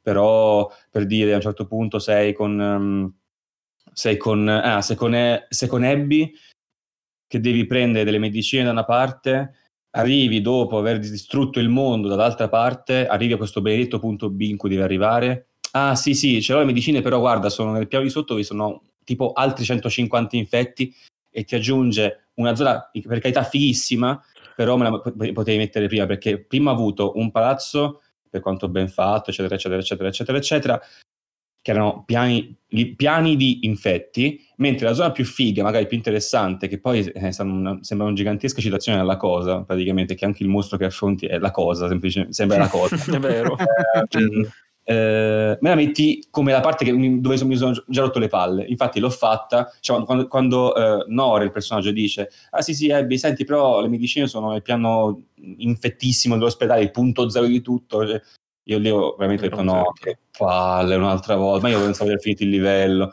E scendi sotto, dai la corrente, ammazza i 150 infetti un'altra volta, affronta la cosa e stai su un'altra volta. Mi ero veramente rotto le palle. Poi eh, dopo lo vedremo, quando sembra che sia un punto, ma in realtà no, ne manca ancora un bel po', ehm, già quando riprendi in mano il controllo dici no, vabbè, c'è adesso un'altra zona tutta da capo un'altra volta, io ho capito, bello, però sono già alla 150esima reiterazione di questo combat system, bellissimo, infatti l'ho anche giocato un'altra volta senza, cioè non è che stavo lì distru- distrutto sulla sedia, però dicevo basta, eh, o- cioè, ci, sono, ci sono certi livelli in cui dici ok questo qua è stato fatto perché devo giocare quelle 5 ore in più quelle 2 ore in più e onestamente non ho ben capito perché hanno voluto aumentare così tanto il count delle ore perché certo non è che e non è secondo me perché devono raccontarti bene la storia perché a un certo punto mh, cioè su, que- su quei livelli sono vuoti tra virgolette a livello di storia ti leggi delle note eh, fa un po' di world building nel senso che però l'hai capito già nel primo, o comunque l'hai capito già dieci ore prima, che ci sono le persone che hanno affrontato i loro drammi personali, che alla fine sono sempre un po' le stesse cose. Ah, ehm, sono nella casa A e sto comunicando tramite dei foglietti col tizio della casa B. Eh, ah, tra l'altro c'è anche questo codice della cassaforte in mezzo. Oppure... Ah, quello degli appartamenti vicini, sì, sì, sì. Cioè, a un certo punto ti rendi conto che sei lì, cioè sei, sei una parte sei nella parte eh, filler di The Last of Us 2 e non, è- non succede una volta, non succede due, succede un po' più. Veramente tanto, sì, sì. Io mi aggancio subito per dire che sono, sono abbastanza d'accordo con... Allora, in- non l'ho sofferta così tanto perché se sentite parlare Mattia sembra che a un certo punto si è scucito i coglioni e li ha messi sulla, sulla Madonna, scrivania. Eh, però, però devo ammettere che sicuramente il difetto più grande è la durata, però cioè, non solo un fattore di, di mero quantitativo di ore, ma legata ad un ritmo Eh. veramente molto spezzettato. Secondo me, infatti, il punto è più questo. Comunque, continua. Ma Sì, anche sì, storia, sì. Cioè, allora, innanzitutto la- è, è un po', è un discorso un po' che, che- che- che ha- che- che si fonda su, su più concetti. Cioè, innanzitutto è questo, questo, questa, mm, come posso dire, questa impostazione del racconto eh, così eh, ripetitiva. Cosa intendo? Cioè, ti fai prima, qui ragazzi, veramente già ci sono stati spoiler, però adesso parlo della trama e vi dico tutto quanto. Quindi siete stati temerari Vai. fino ad ora. Se ora non avete chiuso è perché veramente volete sapere, cioè qualsiasi cosa capita ve la dovete beccare. Quindi adesso dico. Cioè, Ma alla parli della ti fai- storia, scusami, no, perché vo- cioè, volevo rispondere a Mattia, o se no è nel... No, io no, va bene, parlo della storia, ma per rispondere a No, no, Mattia, no, per ok, vai, vai, valorare la sua, sì, la sua sì, cosa, nel senso che inizi con Ellie, ti fai Seattle Day 1, Seattle Day 2, Seattle Day 3, in cui fai determinate azioni, ok? Poi passi a Debbie, che comunque è stato u- una, una bella ventata d'aria fresca, effettivamente. Per la mia esperienza personale, la parte di Ellie è lunga quanto The Last of Us. Quindi non dico che ero stanco, però effettivamente passare a Debbie è stata una ventata d'aria fresca perché comunque è, un, un combat system diverso, più, più fisico per come è il personaggio, la muscolatura, eccetera. Hai la possibilità di difenderti a pugni, Sì, cosa che non avresti con Ellie. Cazzo. Eh, è vero, è vero. Sì. E quindi sì, grande cambiamento, ventata d'aria fresca. eh, dal punto di vista del gameplay, che è il fiore all'occhiello, però dal punto di vista della trama, cioè Abby, Seattle Day 1, Day 2, Day 3 aggiunge veramente pochissimo a quello che sei già. Cioè, sì, ti dettagliano ovviamente in quei giorni dove si sposta Abby, esattamente cosa fa e qual è il motivo esatto per cui Ellie non la trova. Ma mi interessa fino a un certo punto perché, cioè, non è, non è, quello il punto, cioè non è un segreto capire cosa ha fatto Abby in quei giorni. Infatti, la storia di Abby è legata ad altri due personaggi che sono eh, i due ragazzini asiatici Scars, che è totalmente aggiuntiva. Eh, tanto che Ellie questi nemmeno li incontra se non alla fine il ragazzino, no? Cioè, quindi sì. è totalmente scollegata da quello che hai vissuto i primi tre giorni però te ne avevi altri tre di cui grosso modo già sai cosa succede perché la missione di L è quella di trucidarli tutti, tu alcuni li hai uccisi, quindi cioè, puoi metterla come vuoi, ma quando Abby passa e incontra ter- determinate Ah, persone, muore. già sai, esatto, cioè già sai che quello morirà. Non è Sì, un sì. segreto quando morirà, non è, cioè, e quindi come ho avuto tanto la sensazione, soprattutto dopo Seattle Day 2 di Abby, eh, cioè veramente la situazione di dire sì, ok, adesso lo so, vado qui, mi faccio questo livello, il livello della barca per dire bellissimo, mi è piaciuto tantissimo, ma mi mancava proprio il mordente, cioè dico quindi ok, e ora? Cioè, nel senso, quando finisce questa parte di Abby e finalmente vedo come va avanti il gioco quando eh, Abby sta puntando la pistola ad Ellie e si stacca e ci racconti la storia di Abby, quando si va avanti, perché a me di tirare due pugni in più me ne frega il giusto. Eh, in questo senso, secondo me, è molto spezzettato, molto ripetitivo in tante cose, molto, forse, molto aggiunge tanto di cose che non ti interessano, tendenzialmente, perché a me la storia di due asiatici, cioè da una parte c'è il concetto di volerti raccontare storie diverse, dall'altro però mi devi fare interessare a queste storie, no? Cioè, tu puoi anche raccontarmi la storia di tanti personaggi differenti, no? Che, che, che camminano e hanno la loro storia, si intrecciano, magari si combattono anche, eccetera. Però mi devi interessare. Cioè, io onestamente parlando della storia di due bambini, cioè, non dico che sono dei brutti personaggi, sono anche costruiti nel world building molto bene, ma non me ne frega niente, perché i bambini non li conosco, sono altri due personaggi che fanno parte dell'ennesima fazione di questo mondo. Ah, Infatti servivano un altro scopo, secondo me. Poi magari ne parliamo anche dopo. Sì, sì, no, sicuramente, ne parliamo anche dopo, però cioè, hanno allungato il brodo in una maniera clamorosa, tutta la parte sull'isola, che ripeto, come dice Mattia, gameplay fighissimo, quando arrivano gli wolf, si fa la guerra e tu corri tra le zone degli accampamenti, eh, facendoti strada, no? sia tra gli scars che sono rimasti e i wolf che stanno combattendo, cioè dal punto di vista di gameplay veramente 100%, mi sono divertito tanto quanto con God of War, eh, che ha un gameplay secondo me sopraffino tra, tra i migliori veramente su- da questo punto, però dal punto di vista del mordente narrativo, cioè quello che mi dice che mi fa mantenere il fiato sospeso per sapere cosa sta succedendo, cosa andiamo a fare, cosa scopriamo che prima non sapevamo, metà del gioco non dico che è inutile, ma quasi. Quindi sì, io alla fine sono arrivato che volevo sapere la fine del gioco, cioè continuavo a giocare Abby, Seattle dei merda, però io volevo vedere come andava avanti dopo, cioè già sapevo no, che il gioco non mi ci avrebbe portato subito, perché seguendo no, la- la- i capitoli così fissati è stato un po', stato un po' così così. Prima di lasciarvi la parola, scusate per lo sproloquio, vorrei il secondo punto, secondo me, è che la narrazione ti richiede un sacco di memoria su ste cazzo di date. Perché non solo c'è l'intreccio della storia di Abby e della storia di Ellie, che prima fai Ellie, poi fai Abby e ti devi ricordare i giorni, ma continua a fare un pinpoint tra quello che è successo eh, a Joel, quello che è successo nell'ospedale nel primo e quello che è successo all'inizio di tutto, quando l'epidemia eh, è, è scoppiata. Quindi già non è semplicissimo stare dietro a tutti gli eventi di quei quattro giorni, perché continuano ad alternarsi. In più loro continuano a fare dei riferimenti alla storia passata che si incastrano molto. Devo dire che io mentre giocavo alla storia a volte fermavo pausa per capire cosa cazzo stessero dicendo. Cioè dico, ok, si riferiscono a questa cosa, quindi era 8 anni fa, ma quando era? Era alla fine dell'1 o è l'inizio con la cosa? Ci ho fatto un po' di fatica e mi ha reso l'esperienza, soprattutto la parte di Abby, no, che aggiunge, cioè un po', un po' pesantuccia da, da- da seguire nei suoi dettagli. Tutto qua. Poi lascio la parola a Ale e Matt che sicuramente avranno qualcosa in più di diverso da aggiungere. Cosa cazzo hai detto? No. Allora. Vai, vai, vai No, tu, no, vai Ale, pure. Matt che stavi rispondendo. No, io mi ria- riallaccio in realtà al discorso longevità che condivido al 100% in maniera oggettiva solamente. Eh, soggettiva un po' meno, ma appunto ci arrivo perché il gioco è veramente tanto, tanto lungo, forse eh, troppo per il genere in cui è. E tra l'altro questa cosa qua ha fatto nascere una miriade di discussioni anche online, non solo dei fan abbastanza incattiviti, tra virgolette, dalla cosa, ma anche di persone di un certo calibro, tipo parlo di, di Sean Layden che si era messo in mezzo a questa cosa e aveva tirato fuori un discorso in realtà totalmente parallelo, che se volete poi ne parliamo perché è molto interessante, sul fatto che se c'è così tanta gente che si lamenta della longevità estrema e i giochi, eh, per, perché ci sono parti superflue alla fine, diciamolo come, come, come avete detto voi prima, eh, e i giochi del genere costano sempre di più e quindi potrebbero portare a, una, a un aumento del, dei costi proprio di, eh, che uno eh, che un giocatore spende. Sì, per... non è sostenibile poi alla fine. Non la, è più sostenibile, quindi si propone di fare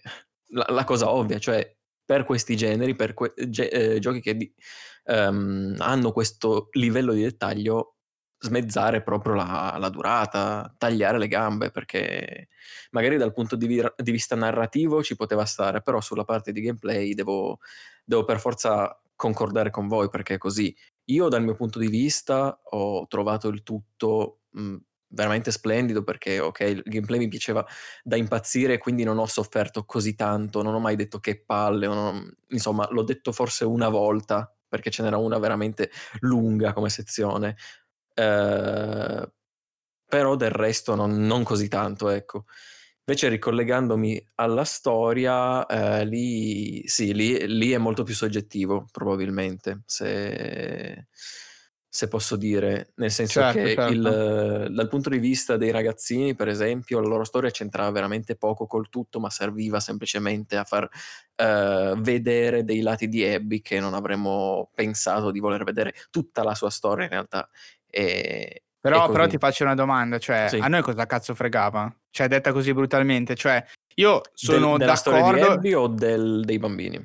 Cioè, mh, di proprio di tutta quella parte, cioè è chiaro che eh, siamo veramente sul confine tra oggettivo e soggettivo, quindi bisogna stare attenti, sicuramente tutte le parole po- po- ponderate, mm-hmm. eh, però cioè mi puoi fare The Last of Us anche che dura 70 ore, per il mio gusto personale. Però devi essere in grado per me di yeah. tenermi incollato allo schermo. Mm-hmm. Cioè, tu puoi anche dire ti inserisco i due asiatici perché così ti faccio vedere dei lati di Abby che eh, tu non, eh, che non avresti visto altrimenti. Il fulcro della questione, per la mia esperienza personale, è che a me di quei lati di Abby non frega niente. Okay. No? no? infatti, questo è proprio. Sta, però, sai, a te proprio... nel senso non frega niente. Cioè, eh, mm, non so, sta, a te, sta, sta, a me a metà dei giocatori che comunque già si rientra in un ramo di oggettività, nel senso che, cioè voi, mm. quindi a questo punto vi faccio la domanda a voi così esprimete anche voi la vostra, eh, vostra opinione personale, ci sta. Cioè, quindi voi erave, eravate veramente interessati a esplorare la personalità di Abby? Sì, sì. ok. Sì, ma anche io, cioè nel senso, almeno, cioè, non all'inizio, cioè, il discorso è un po' più complesso secondo me. Un flashback così, eh, sai quando, quando, cambi proprio il punto di vista del protagonista, dici ah ok adesso gioco un po' Abby per vedere due cose. Invece quando poi inizia a, a capire che dovrai giocare tutto il tempo con lei, mh, mm, dici, cioè almeno io ho detto ok, vediamo se, che, che vogliono farmi eh, che cosa vogliono farmi vedere. E alla fine ho, ho detto, cavolo, ne è valso la pena perché. Sì, poi... allora scusami, ti, ti, ti, lascio subito parlare, ti, ti, allungo solo la questione, non, non aggiungo, cioè non, non, ti interrompo troppo. Cioè, e quindi poi a, a coda a questo, cioè, quali sono gli elementi effettivi, perché sono interessato a questa cosa qua, elementi effettivi che la parte di Abby ti ha aggiunto a cui eri interessato, cioè che hai detto, cazzo, questa cosa effettivamente volevo vederla. No, volevo vederla, non lo so, in realtà. Però eh, in conclusione, in generale, tu vedi alla fine della parte di Ellie Abby come semplicemente il cattivo. Il cattivo che ti ha distrutto la figura paterna, giusto? L'abbiamo certo. detto. Cioè, forse grosso non... modo sì, ci può stare. Sì, vabbè, è diciamo, abbastanza forzata questa visione, diciamo, perché all'inizio Joel viene trucidato da Abby, quindi è chiaro che c'è, cioè abbastanza forzata, no? alla fine della storia di Ellie, diciamo, alla fine del Seattle Day 3 di Ellie è forzata questa visione su di Abby. Però devo essere onesto, a me personalmente, e poi ti lascio parlare, i tre giorni eh, di Abby non hanno assolutamente cambiato la visione della cosa perché ho visto un video tra l'altro un, un po', un po' deridente, diciamo un po' svilente della questione che ovviamente non è così semplice, però del fatto che, cioè, conti fatti, Joel ha anche salvato Abby, no? Cioè, si vede proprio, la giochi quella parte, no? Sì. Gli salva il fondo schiena, però app- appena sa che è Joel Miller, cioè niente, va giù con la mazza, pistola, spacco, sparo, cioè comunque è un personaggio che parte che secondo me ha un presupposto veramente basso, cioè questo è un deficiente. Cioè, non sei in grado di valutare il fatto che comunque ti ha salvato il culo, ma non tanto perché Joel dovesse per forza sopravvivere, no? Ma perché in quel momento lì l'impressione di quel personaggio lì è che fosse un po' stupidotto, cioè di fronte a- alla vita salvata comunque non hai messo in discussione il tuo odio, mettiamola così, diciamo non hai avuto un minimo di ripensamento perché quella scena è super cruenta, super diretta, non c'è nessun ripensamento, nessuno si ferma, lo trucidano e basta, No, ok? E, e- e- e giocando poi Abby, onestamente, non è che io abbia avuto un grande. Non so, non so come spiegarti, cioè non è che abbia ribaltato molto la posizione, perché tanto tu vai in giro e trucidi la gente comunque. Cioè, nel senso, sì, ti capita di salvare il bambino Scar e fa tanto, ma non si capisce neanche bene quale sia la reale motivazione, no? Cioè, questa questa è la mia critica personale, ovviamente. Cioè, io non capisco tanto la motivazione di Abby, non riesco a capire. Cioè, salva il bambino, però tanto poi tutti gli altri scarsi li trucida. Cioè, nel senso, non riesco bene a capire, no? in- nella testa di Abby cosa sta succedendo. Scusami se ti ho rub- rubato troppo tempo. tu dici questo perché ovviamente il bam- i bambini li salva giustamente perché loro hanno salvato lei e Joel fa la stessa cosa. Sì, grosso modo sì, diciamo. Poi uno può dire, eh, ma è l'evoluzione del personaggio. Cioè, nel senso che si No, rende no, conto di determinate no, cose. cioè, Però, Mai era mm, cioè, troppi anni desiderio di vendetta e quando l'ha visto ha detto, boh, lo ammazzo adesso. Non, non poteva, tor- non- non poteva fare una cosa del genere con i bambini, i bambini non hanno fatto niente nei, nei suoi confronti. Questo che ti voglio dire. No, no, aspetta, cioè il paragone secondo me comunque non può essere fatto uno a uno perché comunque le posizioni, eh, diciamo, non sono esattamente le stesse, hai ragione anche te, però lei va avanti a trucidare Scars dalla mattina alla sera, cioè è quello che fai nel gioco, ammazzi più umani che, che infetti a momenti. Eh, però per questi due bambini che la salvano e poi scopri che è Scars, lei decide di risparmiarli, che ci potrebbe anche stare, mi sta anche bene come crescita del personaggio, però poi alla fine legato a questi due bambini non c'è, come posso spiegare, cioè non c'è un vero mordente. Cioè non so come spiegarti, la storia di Abby per me, per il mio vissuto personale del gioco, va avanti, cioè si protrae, non, non sono interessato a capire cosa succederà né a lei né ai bambini, in parte perché lei già lo so, perché lei già so che arriverà nel teatro da Ellie. Quindi qualsiasi situazione colpisca Abby, io già so che non è ferita, non sta male, non è in pericolo di vita né niente, perché me lo fai vedere che lei è. E quindi già questo perde un po' di mordente sul personaggio e su quello che accadrà durante quei tre giorni, perché tanto già sai che lei, che è il protagonista di quei tre giorni, comunque si salva. Punto. Sai già quali dei suoi compagni sono morti. L'unica cosa aggiunta è quella di questi due bambini. Quello che dico io, e poi veramente chiudo, lascio parlare voi, e soprattutto Ale che è zitto da, da troppo tempo.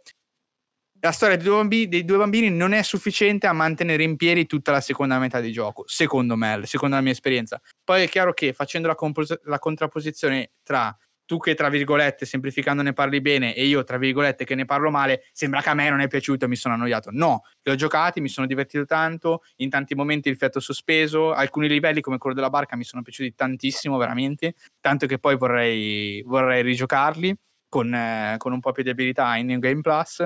Eh, però secondo me poi alla fine dell'esperienza dico sì ok ma quei tre giorni mi hanno dato veramente poco questo è Ho capito. poi lascio parlare soprattutto Ale perché è da mezz'ora che probabilmente vorrebbe intervenire sulla questione lunghezza. Poi, poi lascio la Sì, parola. vai, vai. In generale, dopo che ho vissuto entrambe le situazioni, non so appunto a questo punto te, voi se la pensate lo stesso, ma io alla fine, sul finale, non sapevo veramente più che pensare. Cioè non sapevo... Loro hanno voluto sin dall'inizio, figurativamente, dirti, guarda che in questo mondo, te lo dicono anche direttamente, in realtà in questo mondo non ci sono eroi e cattivi, non ci sono buoni e cattivi qua. Infatti alla, alla fine mi ha, mi ha ridotto così praticamente. Non... Ok, ok. Poi parliamo anche del Eh, finale, giustamente, più, più approfonditamente. Sì, magari Eh, mi sentite? dopo. Sì? Sì. No, eri mutato da mezz'ora. Eh no, no, no, ma, no, no, no, ma Bravo, io non Ale, sto parlando. Ale- Ale no, no, no, non sto Ale. parlando perché schiaccio, cioè ogni tanto appare la- l'iconcina del microfono, scusate. Ok. Vero, vero. Eh, Vai, vai. Beh, comunque se potevo rispondere. Vai, no? vai, esatto. Fai no, visto che a me, cioè, più che altro, ecco, sembra abbastanza. Le mie impressioni sono state molto diverse, almeno a sentirvi. Ehm, ah, più che altro. ah, sono state fatte delle scelte, ovviamente, no, da Naughty Dog. E concordo principalmente sul, sul ritmo, cioè il gioco ha un ritmo eh, molto basso, mo- molto spezzettato. I climax praticamente vengono distrutti, no? ogni minimo climax eh, hai magari hai quel frammento, hai il flashback, hai appunto poi, vabbè, senza contare quello peggiore verso metà gioco, appunto, come hai detto prima di Ellie, che sul più bello poi ti, ti- ti blocca per 10 ore, No, 15, l'unico 20, che- quel che è poi. Come? puoi dis- eh, quello era l'unico, non puoi discuterci su quello. Cioè, cazzo, ti, ti manda lì e otto ore dopo scopri Eh, che cosa Eh, sì, sì, esatto, sì, sì, sì. Ehm, però se- eh, la scelta invece che mi ha comunque mi è piaciuta e mi ha diciamo incuriosito perché in altri giochi non, eh, cioè a me non, non mi è venuto in mente di, di- di aver provato, di aver visto, è, questa è questo fatto di eh, avere due praticamente due campagne, no? Eh, speculari eh, magari troppo, nel senso che poi nel gioco ne risenti, come Eric per dire eh, ha detto, ne ha risentito molto nel- a livello proprio di, a livello di pa dalla mano il giocare, cioè comunque si è visto questa ripetizione, questo allungamento. Eh, quindi sì, ci sta, come abbiamo già parlato, eh, però ti ha messo ehm, in relazione due, uno scontro che in- inizia diciamo con Ellie, che comunque è il personaggio a cui sei più affezionato di fatto perché lo Sì, conosci sì. dal primo della fase, contro un altro personaggio che non conosci, che vedi cosa fa all'inizio, che uccide Joel, appunto, da- nelle prime ore di gioco, Sì, sì, sì. e poi incredibilmente ti ritrovi a doverlo utilizzare. Però loro cosa fanno? Invece di fartelo magari utilizzare poco, comunque con qualche flashback eh, o semplicemente per darti magari un minimo di, di build up no, narrativo da dire ok, questa è giusto per farti capire perché comunque subito non lo sai eh, perché ha ucciso Joel e perché comunque cercava Joel perché lei dice se, cioè Joy Miller no? lei cercava proprio Joel e dice vabbè ma questa che cazzo è uscita anche perché nel primo non la, eh, cioè, non la conosci non, non l'hai sentita nominare no? rispetto magari ad altri personaggi e, mm, ti fanno giocare e ti fanno vedere proprio un'altra, un'altra comunità che anche lì molto simile poi a quella che può essere benissimo Jackson con i personaggi che conosci, conosci per dire Tommy, no? Eh, il fratello di Joel, conosci magari qual- hai visto qualcun altro, no? conosci Jesse, ehm, Dina, eccetera, e vedi un altro gruppo. Eh, però eh, li vedi poi di fatto che eh, in questo mondo comunque che ovviamente noi non possiamo sapere come sarebbe un mondo, di, un mondo distrutto da un'infezione del genere, no? ovviamente tutta fantasia.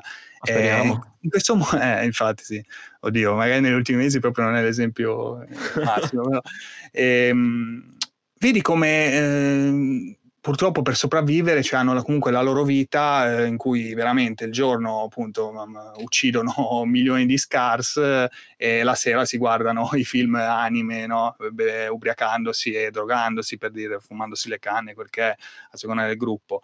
Quindi mi è piaciuto eh, ritrovarmi comunque nella situazione in cui, ah, eh, cazzarò, cioè alla fine effettivamente sì, eh, vedo Isaac, no, il leader che tortura, però cazzo, cioè, ho visto anche eh, giocando con Ellie Tommy, che è comunque una figura diciamo amichevole no, verso Ellie eh, e nella comunità, che cazzo ha fatto poi a due, erano forse Wolf se non ero, no? E quelli quelli nella sedia. camera, no? sulla Sì, sì, sedia. sì. Cioè, comunque, capito, ti ritrovi e sai benissimo cosa ne hanno fatte lui e Joel, appunto, no? Che poi ci sono tutti i vari diari, no? Quelli dove il gruppo, la coppia, no? Di, di persone segnano cosa ha fatto, cosa, quanti ne ha eliminati, bla bla bla, no? Dice ho trovato due infetti e li ho uccisi, ho trovato due, ho trovato un wolf, gli ha sparato, bla bla, eccetera.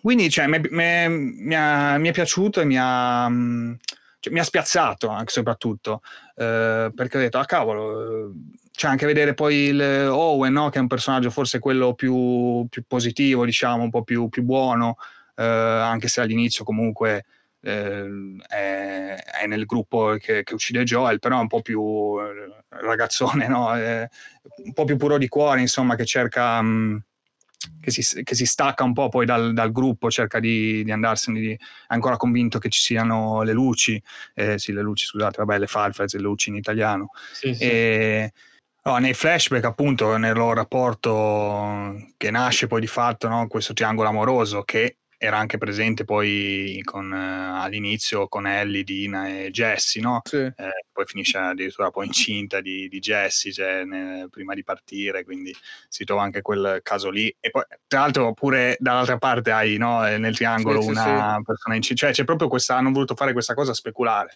abbastanza Sì, sì, curiosa, abbastanza una scelta sicuramente discutibile perché, come abbiamo già detto, il ritmo ne risente tanto, soprattutto per proprio il posizionamento di certe cose, cioè scopriamo noi certe cose prima e dopo, cioè in questa, mm, questa eh, a volte molto, molto confusa la cosa, no?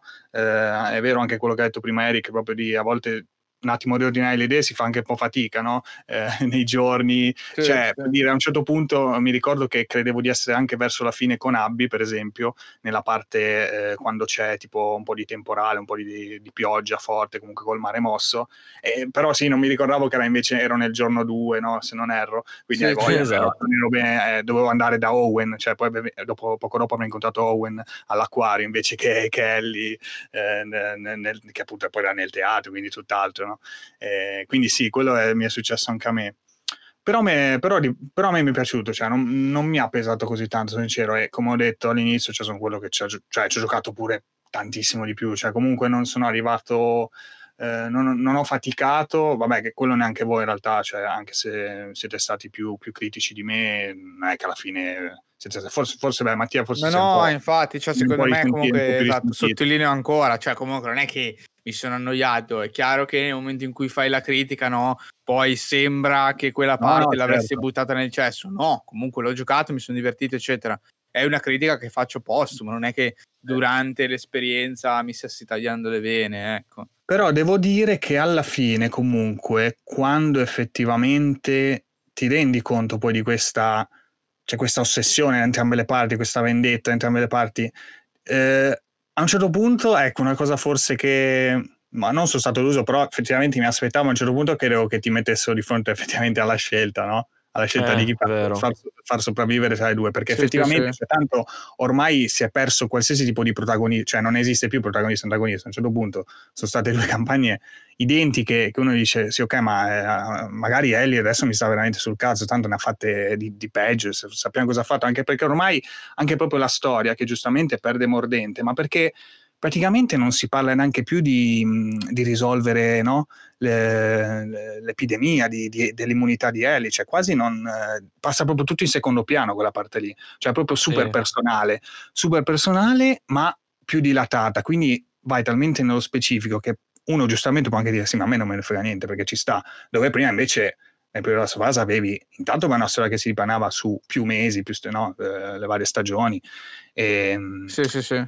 E, e soprattutto cioè, il tuo viaggio aveva uno scopo ben preciso che era quello di trovare insomma una salvezza al- all'umanità cioè che è un po' ben, ben diverso del eh, mi voglio vendicare di, mi voglio vendicare sì, per sì. la morte di Joel cioè è proprio anche il peso che uno può sentire sicuramente minore no? cioè noi siamo abituati ecco, a, a salvare il mondo spesso nei videogiochi quasi sempre qua invece abbiamo una vendetta che magari neanche cerchiamo eh, perché cioè, può benissimo starci anche così anche perché il, um, è bello per dire come si crea anche questa scelta di, di farti fuori subito Joel e poi farti vedere quello che è successo dopo negli Sì, sì, anni sì. che passano tra della sua 1 e della sua 2 quindi farti anche capire come il loro rapporto poi come un attimo cresce poi però arriva appunto al verso la fine tra l'altro ti fanno pure vedere la scena del bacio e scopri anche poi eh, il momento forse dove il rapporto si era più incrinato no? Sì, ormai sì, sì. adolescente no? quindi si lamenta che la difende no? al ballo che si, saprebbe difendersi da sola vabbè, cioè, Altro figli della merda ti fanno credere che quelle parole siano le ultime. Figli della merda, fino alla fine tu sei sicuro che sia andata così? Perché quelle poi alla fine sono le parti più emotive e le più belle, secondo me. Sono quelle legate a Joel. Non voglio interromperti, Eh, vai avanti. Poi No, dopo no, infatti, infatti, cioè, guarda, so- avrei detto quello perché le parti con Joel, appunto, sono quelle che mi sono piaciute di più. Sono quelle più importanti, cioè il peso che ha Joel di fatto, pur morendo, è, è impressionante. per- cioè, è stato impressionante per me. Cioè, fin dalla- dall'inizio, che addirittura te lo fanno usare, dalle prime scene, dal, cioè, dal flashback iniziale del primo, eh, dal- quando gli suona la chitarra, cioè, a me quelle cose lì mi sono piaciute proprio tantissimo. E poi la scena finale, verso la fine, comunque eh, la scena più importante di fatto, quando poi cioè Ellie eh, in realtà eh, aveva deciso poi di, di, di perdonarlo no? per il fattaccio, cioè Ellie, era, Ellie poi alla fine è, conf- Sì, cioè, è sì, molto sì. confusa, sul, no? lei dice, gli dice anche proprio eh, che non gli aveva, gli aveva tolto il capirla. motivo no? di vita, perché lei poi non... eh, lei nascendo Possiamo poi, ricordo che è nata con le, le- l'outback già do- dopo l'outback, insomma, Sì, sì, quindi sì, eh, esatto. non sa come, funziona mo- come funzionava il mondo, cioè sa qualcosina così che magari poi gli hanno raccontato ovviamente le persone più adulte, però eh, a parte quello appunto è una persona confusa dalla vita e, e scoprire poi di fatto come il finale del primo, no? scoprire poi che effettivamente Joel eh, la scelta che aveva fatto è chiaro che eh, cioè, c'era rimasta veramente, veramente Sbrocca, male, sì, ma sì. decide comunque e quindi dicevo tanto eh, che facciamo Eh, stiamo qua alla fine comunque l'amore diciamo l'amore affettivo poi per, una, per la figura di Joel c'è è presente non, non può le- cancellarlo e così de- decide comunque di fare quello però ormai eh, siamo arrivati alla fine, alla fine del gioco cioè nel senso ormai quella Sì, sì, sì. ah, non- cioè, è proprio strano perché cioè, te lo fa perché poi ci pensi cioè ci ho pensato dopo e dici cazzo che figata però però mentre giochi ti manca proprio quel Esatto, capito? esatto, è una esattamente. strana, cioè proprio una Esatto. scelta narrativa sì, strana alla fine, cioè hanno proprio deciso mh, di, di andare, cioè quasi, quasi al contrario, no? quasi un po' proprio controcorrente, quasi da dire invece di fare la solita cosa, diciamo, eh, più telefonata, no? Come comunque prima della sua fase ha un sacco di scene Sì, che sì, ti sì. aspetti, che ti aspetti, che poi non vuol dire io quando vedo anche nei film scene che mi aspetto che vengono poi, che avvengono, non è che mi pesa tanto, cioè in realtà magari alcune scene le voglio effettivamente vedere, no? Cioè vuoi Certo. magari cercare quel tipo di emozione, no? Quel Sì, è molto familiare come, come sensazione. eh, eh, invece qua no, cioè qua continua, è tutto uno spezzare. A me, ripeto, è piaciuto, è piaciuto perché appunto non me l'aspettavo, tanto che anche eh, di nuovo sulla durata non me l'aspettavo e quindi cioè, ho giocato anche in modo diverso perché mi aspettavo una roba diversa e quindi ho perso più tempo, cose che poi mi sono ritrovato che ero arrivato, eh, sono arrivato lunghissimo per Sì, dire. sì, sì. Eh, e niente, questo è quanto. Poi se vogliamo magari parlare Sì, no, io sono, sono e d'accordissimo sulla, sulla parte che tu hai detto, no? Eh, alla fine è bello, nel senso di alla fine ti trasmette un certo significato, però effettivamente nel mentre, no, eh, ti lascia un po' senza mordente. Ho fatto pure la rima, incredibile. Ehm, cioè, però non lo so, cioè, sono un po' combattuto perché da una parte, no? Da una parte c'è sicuramente una scelta, come dite, peculiare, narrativa proprio peculiare, cioè di decidere di farti passare tanto tempo con un personaggio che, eh, con cui tu non hai eh, nessun tipo di legame, no? Eh, e con cui secondo me la pretesa di volerti eh, semplicemente spiegare che anche Abby è una persona, che anche il gruppo di Abby sono come quelli di Jackson, secondo me è una, è una, diciamo, una volontà, è una pretesa che è fallimentare fin dal primo punto di vista. Perché comunque Joel ha un peso narrativo così grande all'interno della storia di The Last of Us eh, che subissa qualsiasi tipo di ragionamento logico del dire eh sì, però anche Joel ha ucciso tutti in quell'ospedale alla fine di The Last of Us 1. Perché alla fine la verità è che a nessuno frega un cazzo di sta roba qua. Cioè Joel ha ucciso tutti, ci siamo messi il cuore in pace, l'ha fatto, però alla fine poi tra virgolette ci è pure piaciuto, nel senso che poi è così che volevamo che andassimo le cose. Io alla fine di The Last of Us 1 non volevo che Ellie morisse. Ovviamente perché parliamo di, un- di una, di una fiction, di, di un gioco, no? Cioè, Sì. nel senso, non è un ragionamento che fai nella vita vera, ma è un ragionamento che fai in relazione a come i personaggi ti vengono presentati all'interno della storia raccontata, no? Quindi, secondo me, eh, questa pretesa no, di volerti raccontare Ellie e il gruppo di scusatemi, Abby e il gruppo di Abby come simmetrici e paritetici a, a quello di Ellie è molto fallimentare perché a me che Abby sopravviva o meno veramente non frega un cazzo. Cioè, non frega un cazzo se lo comparo all'importanza che hanno Ellie e Joel nella storia. Infatti, nonostante, come dici tu, no, nonostante Joel sia morto, le parti che ti spiegano eh, gli anni, come, eh, come Ellie è venuta a scoprire eh, all'interno diciamo, della loro storia cosa è successo, eh, la sua reazione, il suo staccarsi da Joel, ma anche altre scene che sono un po' più fine a se stesse, come quelle del museo, eh, Sì, sì. dell'astronave, che secondo me quella è proprio veramente la scena migliore di tutto il gioco. È Però molto anche lì bello. non è neanche una scena di gameplay, alla fine è solo una scena Sì. di storia più legata ad un modo di fare del primo The Last of Us, se vogliamo, nel senso che quella scena è una scena in cui cammini, esplori e ben poco da fare.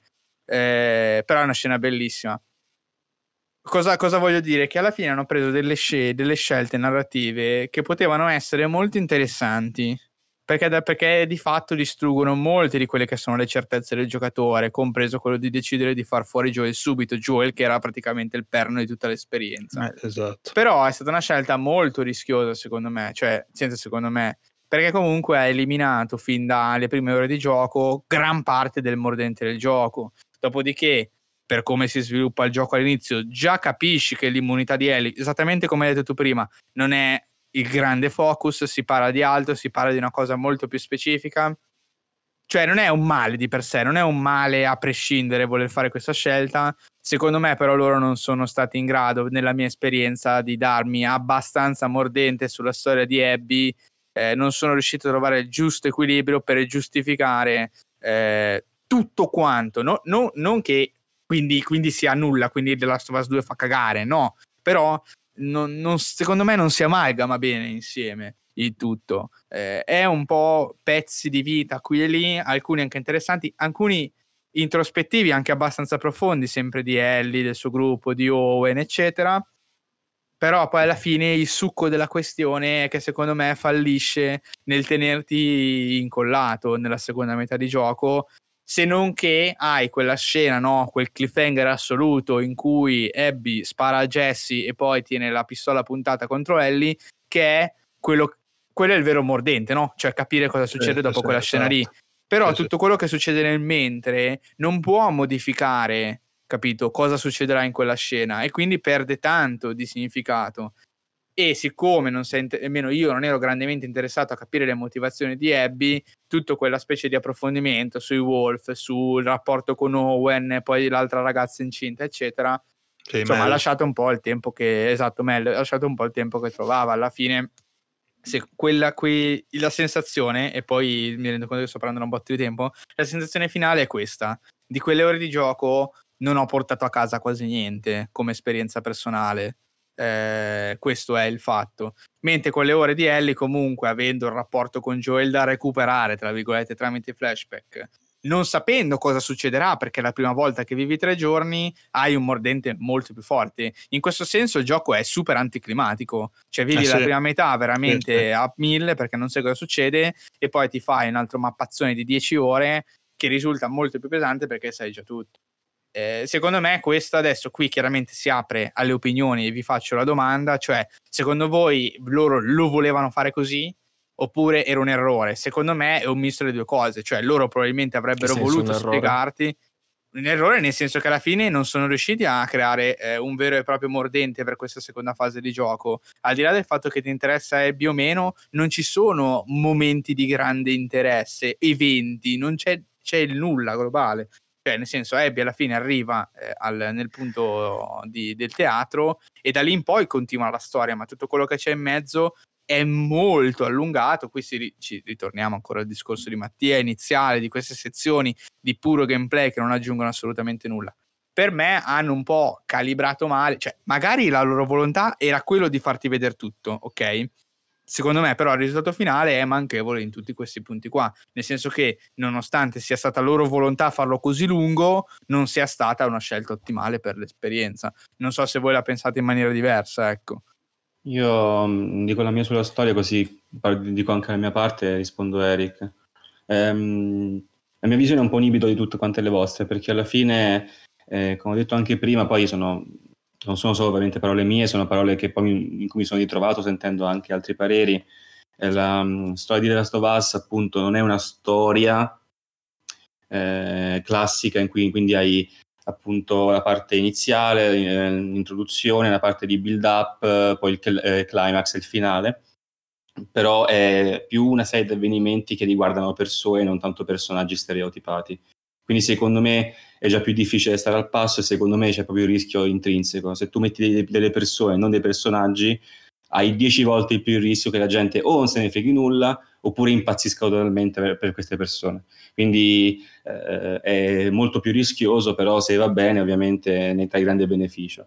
Eh, la storia è, è secondo me fin troppo lunga, allungata troppo, potevano togliere appunto 5 ore, ma non solo di gameplay ma anche di storia, perché Matt dice che appunto la parte di Abby è fatta per farti capire chi è Abby, ed effettivamente ci sta, hai appunto hai questo grande villain, diciamo, che ha ucciso Joel, cioè la, praticamente dovrebbe essere la persona più potente del mondo per ammazzare uno come Joel, alla fine è l'unica che riesce veramente a fregarlo, che Joel comunque ha fatto nella sua vita, ha fatto il looter, ha ucciso in, diciamo, innocenti, eh, ne ha fatte di tutte, ha, ha, distrutto le luci Joel praticamente da solo, quindi arriva questa qui e lo ammazza, è la prima che riesce a ingannarlo veramente e lo ammazza. Quindi mm. eh, Ellie si vuole vendicare, però il gioco ti dice aspetta un attimo, un attimino, eh, se il gioco finisse magari eh, quando si ferma la, il terzo giorno di Ellie, sentiresti che manca qualcosa. Quindi ti, faccio vedere un attimo chi è Abby, così almeno capisci e arrivi allo scontro finale che capisce entrambi. Questa, questa cosa, infatti, secondo me è giusta, ci sta a approfondire Abby. Però è vero che eh, dal suo punto di vista, proprio dal punto di vista stretto di trama, succedono veramente poche cose. Ovviamente con i ehm, flashback capisci chi è, eh, capisci meglio eh, che è successo dall'altra parte, perché molte volte comunque tu ehm, anche parlando o pensando da Stovas 1, pensi alla parte dell'ospedale, pensi che, a ciò che hai fatto. Ovviamente eh, anch'io, certo, cioè, mm, eh, alla fine inconsciamente tu comunque fa, cioè, eh, sei mh, mm, dentro Joel da un, da un, tot di ore nel gioco, il gioco è molto mh, mm, coinvolgente emotivamente, capisci comunque il mondo forse non vale la pena di essere salvato per come è combinato, perché appunto i The Last sono una banda di eh, di criminali per, maggior, per il 90%, quindi ci sta che tu dici, vabbè, è giusto che il Joel si riprenda ciò che il mondo gli ha tolto all'inizio, quindi condanni l'umanità.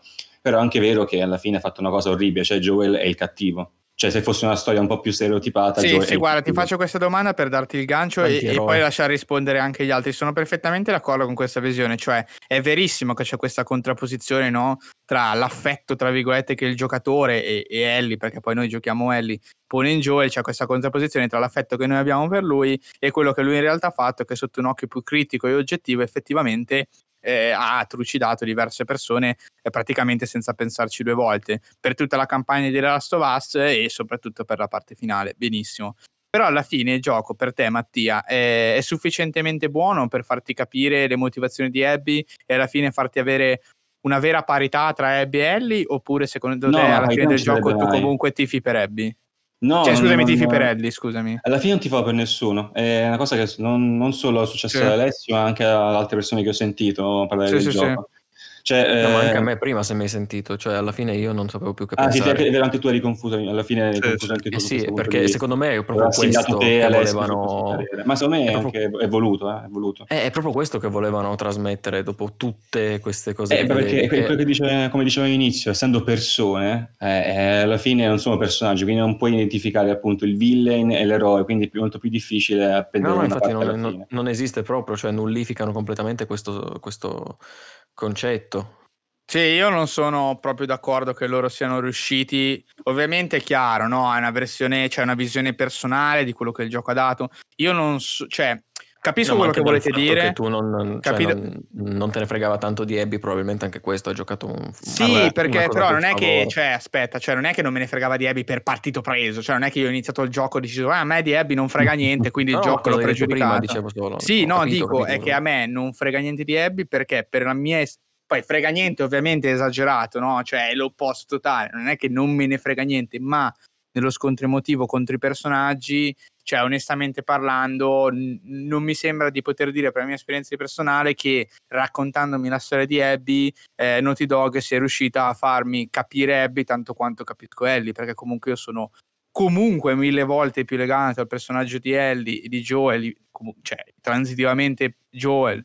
Eh, da non cioè capisco il concetto che voi volete esprimere perché in parte l'ho vissuto, cioè c'è questa complessità, però poi di fatto eh, alla fine a conti, a conti, fatti se nella parte finale finale Abby fosse morta non credo che mi sarebbe cambiato molto, Ma mettiamola così. Però, cioè, se, Ellie invece, se, se invece fosse stata Ellie a morire, insomma, avrebbe avuto un impatto emotivo il finale di tutto altro livello da questa considerazione io dico, secondo me non sono proprio così riusciti a creare questa neutralità.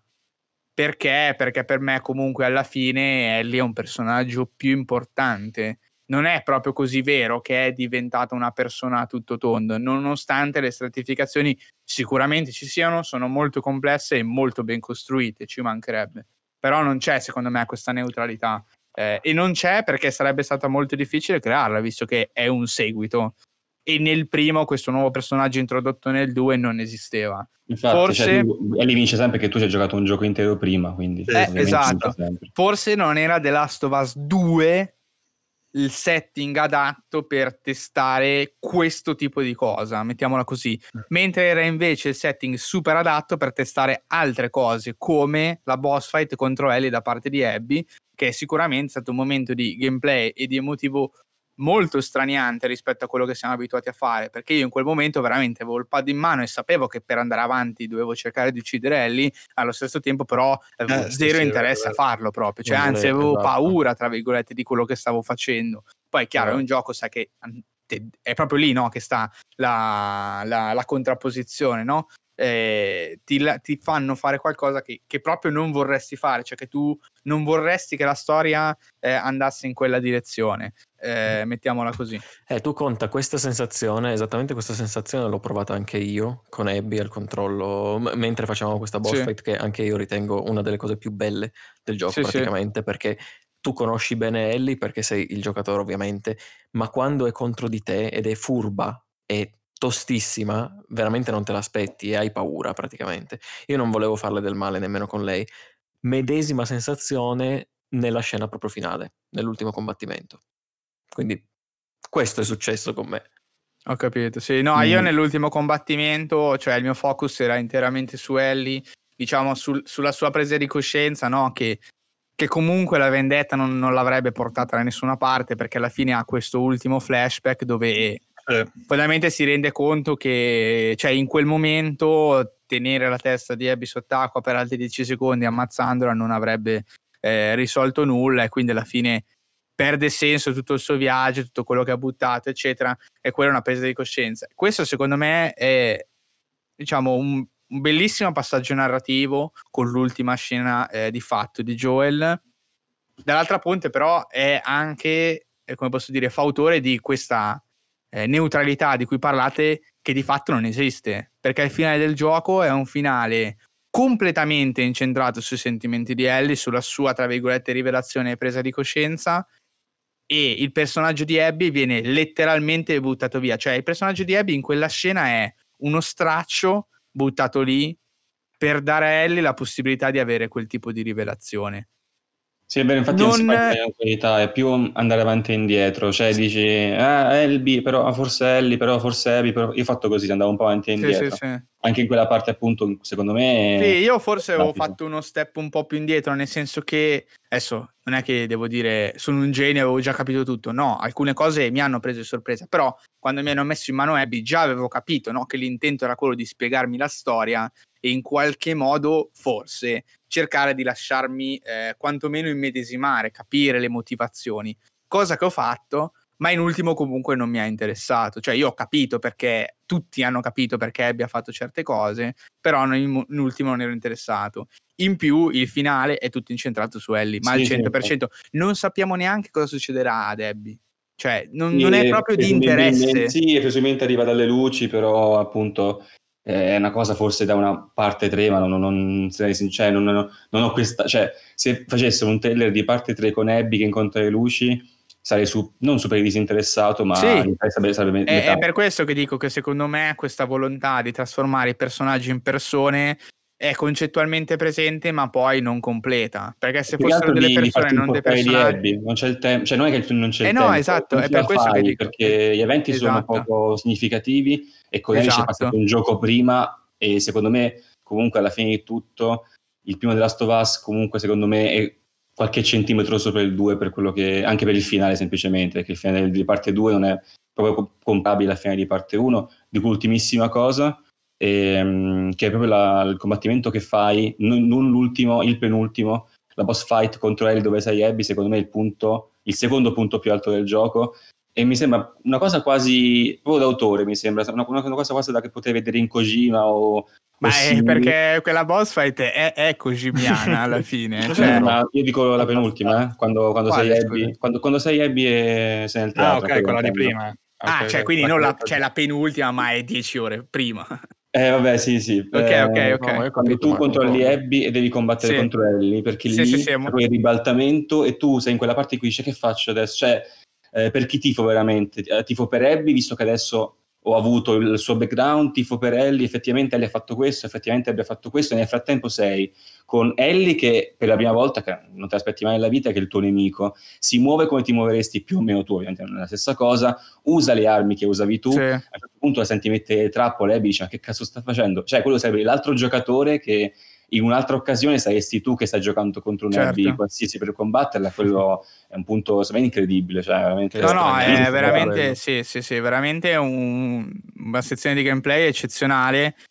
Cioè, è probabilmente la sezione di gameplay dove il giocatore fondamentalmente, indipendentemente eh, da quale sia diciamo, la sua conclusione, è se è lì no, che, che decidi tutto. Nel senso, è lì che il giocatore prende coscienza del fatto di se ha, tra virgolette, voglia di rimanere neutrale. Allora, escludo il fatto che uno possa tifare per, per Abby, cioè nel senso che possa completamente abbandonare eh, il sentimento verso Ellie e Joel per eh, tifare per Abby. Cioè, mi sembra veramente poco probabile come cosa. Però il concetto è questo, cioè è proprio in quel momento in cui il giocatore decide se sta da una parte e quindi da che parte sta, oppure se eh, diciamo non sta da nessuna parte perché in qualche modo capisce entrambe le cose, capisce no, che il mondo è un posto di merda, mettiamola così, e quindi non c'è nessuno dei due che ha ragione. Quello sicuramente è un momento di grande liberazione, non tanto per, appunto, per, per cosa succede, no? per la trama in sé, per i personaggi, ma per il giocatore che si trova davanti a una scelta, eh, come posso dire, inevitabile di fatto, no? perché quando giochi poi delle emozioni escono fuori mentre giochi e, e non è certo. che puoi scapparci da quella cosa lì e quindi tu i- i- intimamente decidi no, se sei interessato a trucidare Ellie, se invece non vorresti fare quello che stai facendo oppure se hai tra virgolette compreso o deciso no, che tra virgolette che vinca il migliore perché tanto nessuno è esente da colpe quindi come vada vada mettiamola così per, per la mia esperienza sia in quella boss fight che nella ultima cioè non, non c'era veramente nessun dubbio cioè Abby poteva morire lì e fondamentalmente le mie emozioni verso il gioco penso non sarebbero cambiate grandemente. Perché alla fine ripeto il modo in cui Abby uccide Joel secondo me fa tanto. Perché non è che cioè il momento dell'uccisione di Joel non è un momento no, di, eh, di vendetta ma pentito cioè cioè lei veramente fa tutto a sangue freddo dopo che lui gli ha salvato comunque il culo tra virgolette secondo me anche un po' bilanciando quello che ha perso perché lei poteva benissimo morire. Non è morta perché sia, sia, sia Tommy che Joel si sono fatti il culo per portarla via. Nonostante questo comunque non c'è stato un minimo di ripensamento, un minimo di dubbio, ma solamente un omicidio, tra l'altro cruentissimo, di una roba veramente inenarrabile che io, tra l'altro io ho finito la mia prima, di sessione, la mia prima sessione di gioco l'ho finita lì, cioè io arrivato a quella scena ho detto vabbè chiudo tutto, vado a letto, cioè riprendo domani sera con la mente un po' più, un po' più rilassata perché è veramente una scena terribile, bellissima, ben fatta. E secondo me il modo eh, in cui lei ha deciso di uccidere Joel poi ha avuto impatto in tutta la mia esperienza, perché se ci fosse stato in quel momento un po' più di localizzazione sulle motivazioni, su quello che era scelto, su quello che era stato, eccetera, cioè se Abby all'inizio fosse stata un po' più persona e non personaggio, forse le cose sarebbero andate in modo diverso per la mia esperienza. Però Abby ha deciso di fare la sua introduzione in questa maniera così cruenta e senza senso, non completamente senza senso, ma comunque poco, una decisione poco ponderata, molto di petto, molto stupida, in più colpendo una persona che è al giocatore molto cara e secondo me da lì in poi è letteralmente impossibile riuscire a controbilanciare la cosa, cioè di Abby mi puoi spiegare tutto quello che vuoi, come alla fine fanno, perché ti spiegano tutto alla fine, ma non è minimamente rilevante alla fine, alla conta finale. Eh, e secondo me non è, scusatemi, poi, poi vi lascio parlare. Secondo me non è stato rilevante neanche per loro, perché poi loro stessi alla fine decidono di dare un peso nettamente maggiore ad Ellie. Cioè, lo- gli autori stessi della storia hanno deciso alla fine che Ellie era più importante, che il finale di Ellie è tutto incentrato sulla sua rivelazione e non neanche un centimetro sul pensiero di Abby. Quindi alla fine, cioè, adesso non voglio dire che anche loro sono rimasti intrappolati in questa cosa, però anche loro alla fine questa sorta di neutralità non, non sono riusciti a trovarla loro stessi, cioè non solo non l'hanno trasmessa a me, ma non è neanche poi presente realmente nel gioco, ecco.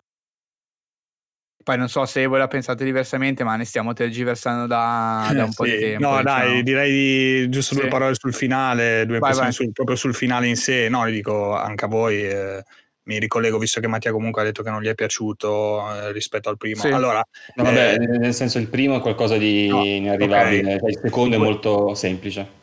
Ma mm, vabbè, adesso ne, ne parliamo un attimo, perché allora, il primo chiaramente vabbè, era un super finale che difficilmente, eh, cioè ero già pronto anche psicologicamente, ho detto cazzo, certo che Sì, però sì, è eh, impossibile. arrivare a fare qualcosa come il primo, però ammetto che eh, mi è piaciuto un sacco comunque, cioè arrivare veramente a un Ellie che ha perso tutto praticamente, cioè, boh, ha perso, ah, in un gioco cioè, ha perso Joel, ha, ha perso Dina col, col- bambino che comunque una mezza vita se n'era ritrovata, ma non solo, cioè poi va a ripescare Ha veramente il senso.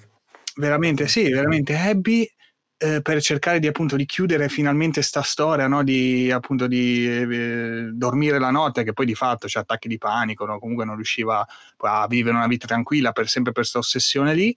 Non, non fa neanche quello di fatto perché poi appunto come abbiamo detto Abby sopravvive insieme a Leb e a quanto pare appunto sembra che riesce a trovare no, questa una le, le- le Fireflies insomma da qualche Sì, sì, parte sembra che comunque esatto. aveva d- parlato nel, aveva, era riuscito a trovare un contatto radio verso la fine poi è stata presa dalle serpi anche vabbè le serpi arrivate, arriva un momento e dici, Ok, "Cazzo, ancora, ancora azioni, vabbè, anche basta." esatto.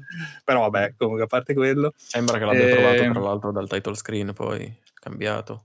Eh sì, esatto, il tattoo skin cambiato dopo i titoli di coda. Fatto sta che veramente ritrovarmi comunque perché come, come ha detto prima Eric, sì, alla fine, cioè di, di fatto ti senti più protagonista no? da- con Ellie e il finale comunque chiude sicuramente più, eh, più Ellie perché Abby neanche più la vedi poi, cioè non la vedi che prende la barca, perché non la vedi, non vedi niente, cioè vedi la barca finale del title screen come ha detto adesso Matt.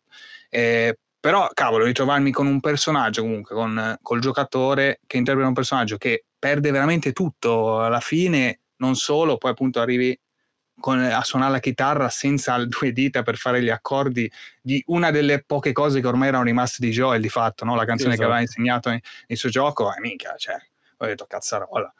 Sono, sono rimasto abbastanza, non è magari ehm, forte, anche lì ecco, forse come un po' tutto il gioco di fatto non ha quel ritmo eh, che aveva poi il primo, no? anche proprio eh, come era strutturata la scena nel primo, con la musica che sale, no? con la musica di tensione proprio, e poi eh, fade, fade to black, no? cioè stacco eh, totale, basta chiudere, cioè, ti lascia proprio a bocca aperta. Qua invece vedi anche pure un po' no? la, la scena, insomma, la, la chitarra appoggiata sulla finestra, la scena che Ellie si allontana e non si sa bene cosa faccia. Cioè, proprio anche con la struttura, però comunque è stato, secondo me, molto bello il fatto che... Cioè, non hai risolto niente praticamente, cioè quasi non ha, non ha senso il gioco, cioè, lì- paradossalmente. Il Non- gioco non hai- l'inutilità della Eh, vendetta. non hai concluso, esatto, sì, non hai Non- concluso niente, non, ti rimani un po' così e secondo me cioè, ci sta che molta gente sia stata delusa comunque perché rimani un po' così. Cioè, è stato, eh, però l'ho trovato un'esperienza particolare per questo, cioè di ritrovarmi effettivamente eh, anche scelte di... Forse hanno cercato di dare un- una credibilità, non so neanche come spiegarmi, no? Cioè, anche per dire le scene, due morti dei due personaggi spalla, Je- Jesse e Manny, che praticamente muoiono allo stesso Sì. modo, in un modo, cioè, così. Eh, eh, Sì, Jesse come entra, prima, è eh, tutto speculare, tutto eh, improvvisissimo. gli spara e cioè niente con un colpo fatto sai che magari c'è il classico colpo per dire Tommy cioè cos'è Tommy praticamente è, è un È survivor immortale. cioè, de- Sì, sì, Terminator, esatto. praticamente cade dalla Gambizzato. barca in acqua si spe- rompe tutto È Snake praticamente, è Snake, Snake del mondo di The Last of. Us. Oh, no. e invece Manny che anche Manny poi all'inizio sembra uno eh, proprio il cattivissimo, me- messicano, comunque latino, non so, eh, che sputa addirittura no? su, su Joel, sulla Sì, carcassa sì, di sì. Joel, e poi invece lo vedi super, eh, no, ehm, come si dice, di Don Giovanni, no? che parla tutte delle sue storie d'amore, cioè a me quelle cose lì ma, mi sono piaciute, mi ha fatto ridere. Ehm, però anche quello muore così di debotto eh, con eh, Sì, Tommy sì, che gli sì. spara così. Tra- Non, è- non hanno neanche tra l'altro un momento lì, forse ecco, eh, però anche lì fa sempre parte del problema de- del ritmo, non c'è stato neanche il momento di, di percepirle quasi quelle morti, cioè Jesse e, mm, e Manny, per, per- sia per Ellie sia per Abby, non, non c'è, c'è molto poco peso, ecco, cioè sì, ne parlano un po' dopo nel... nel ehm, Sì, scompaiono e basta. Cioè, sì, ne parlano basta, dopo un po' di, di Jesse, chiaramente per il bambino, no? per la famiglia, parlano Mm. della famiglia di Jesse, vuole che torniamo a Jackson, bla bla bla, però sì, sì, si sono persi Ora mi, molto. mi dispiace, magari sarà un po' duro, però non è che ci potevano mettere più enfasi per questi due personaggi che erano praticamente inu- inutili. Cioè, No, no, che è chiaro, per- però sì, cioè, inutili.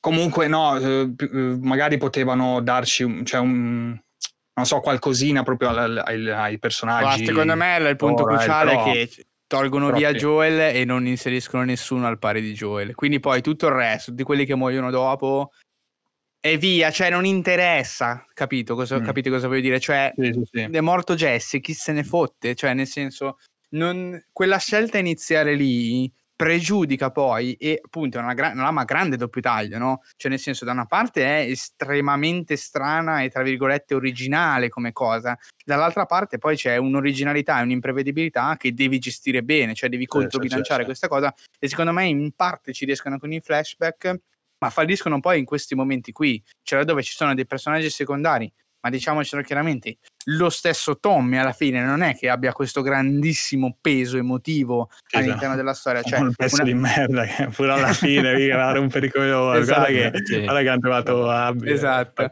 cioè, quindi quella scelta lì, no, di tirare via subito Joel di peso è stata una scelta sicuramente coraggiosa, però come tutte le scelte coraggiose, il limbo tra la- il coraggio e la stupidità è, è- molto labile, no? Perché io sono, sono proprio privo di dubbio che se Joel, se ci fosse stata una storia diversa in un mondo parallelo in cui Joel sopravvive, cioè il gioco sarebbe stato per certi versi non migliore che è la parola sbagliata, ma sicuramente piena, no? pieno no, di momenti emotivi più ampi, cioè laddove no, in pericolo c'è Ellie e c'è Joel, la situazione sicuramente viene percepita in maniera differente, cioè se tutti i pericoli che vive Tommy li avesse vissuti Joel in una storia parallela, mettiamola così, noi avremmo vissuto The Last of Us 2 in maniera molto più eh, emotiva, molto più eh, sentita eh, di quanto non abbiamo fatto.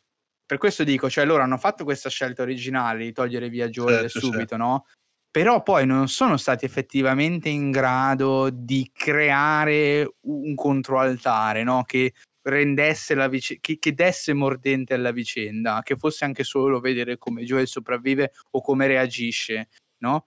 E, e- e secondo me questo è da una parte appunto originalità della storia, sicuramente merito di aver voluto scegliere una roba del genere, dall'altra parte però ha portato a tutta una serie di, eh, come posso dire, di debolezze Sì, proprio sì, sì. strutturative, narrative proprio, è come inserirti dentro Abby per crearti un altro ramo narrativo e farti giocare, eh, inserire altri personaggi secondari che erano comunque necessari perché non è che puoi creare una storia in cui Ellie prende e cammina per mezzo mondo da solo, cioè può stare, no? Che contorni, ha vissuto quattro anni a Jackson, quindi ha conosciuto altre persone che fanno parte della sua vita, ma non riescono mai a costruire eh, neanche verso il finale così tanto, perché cioè, il concetto alla fine è questo, cioè alla fine è vero che giochiamo con Joel in The Last of Us 1 e lui parte no, con una, come posso dire, con un vantaggio emotivo rispetto agli altri, però The Last of Us 2 dura il doppio.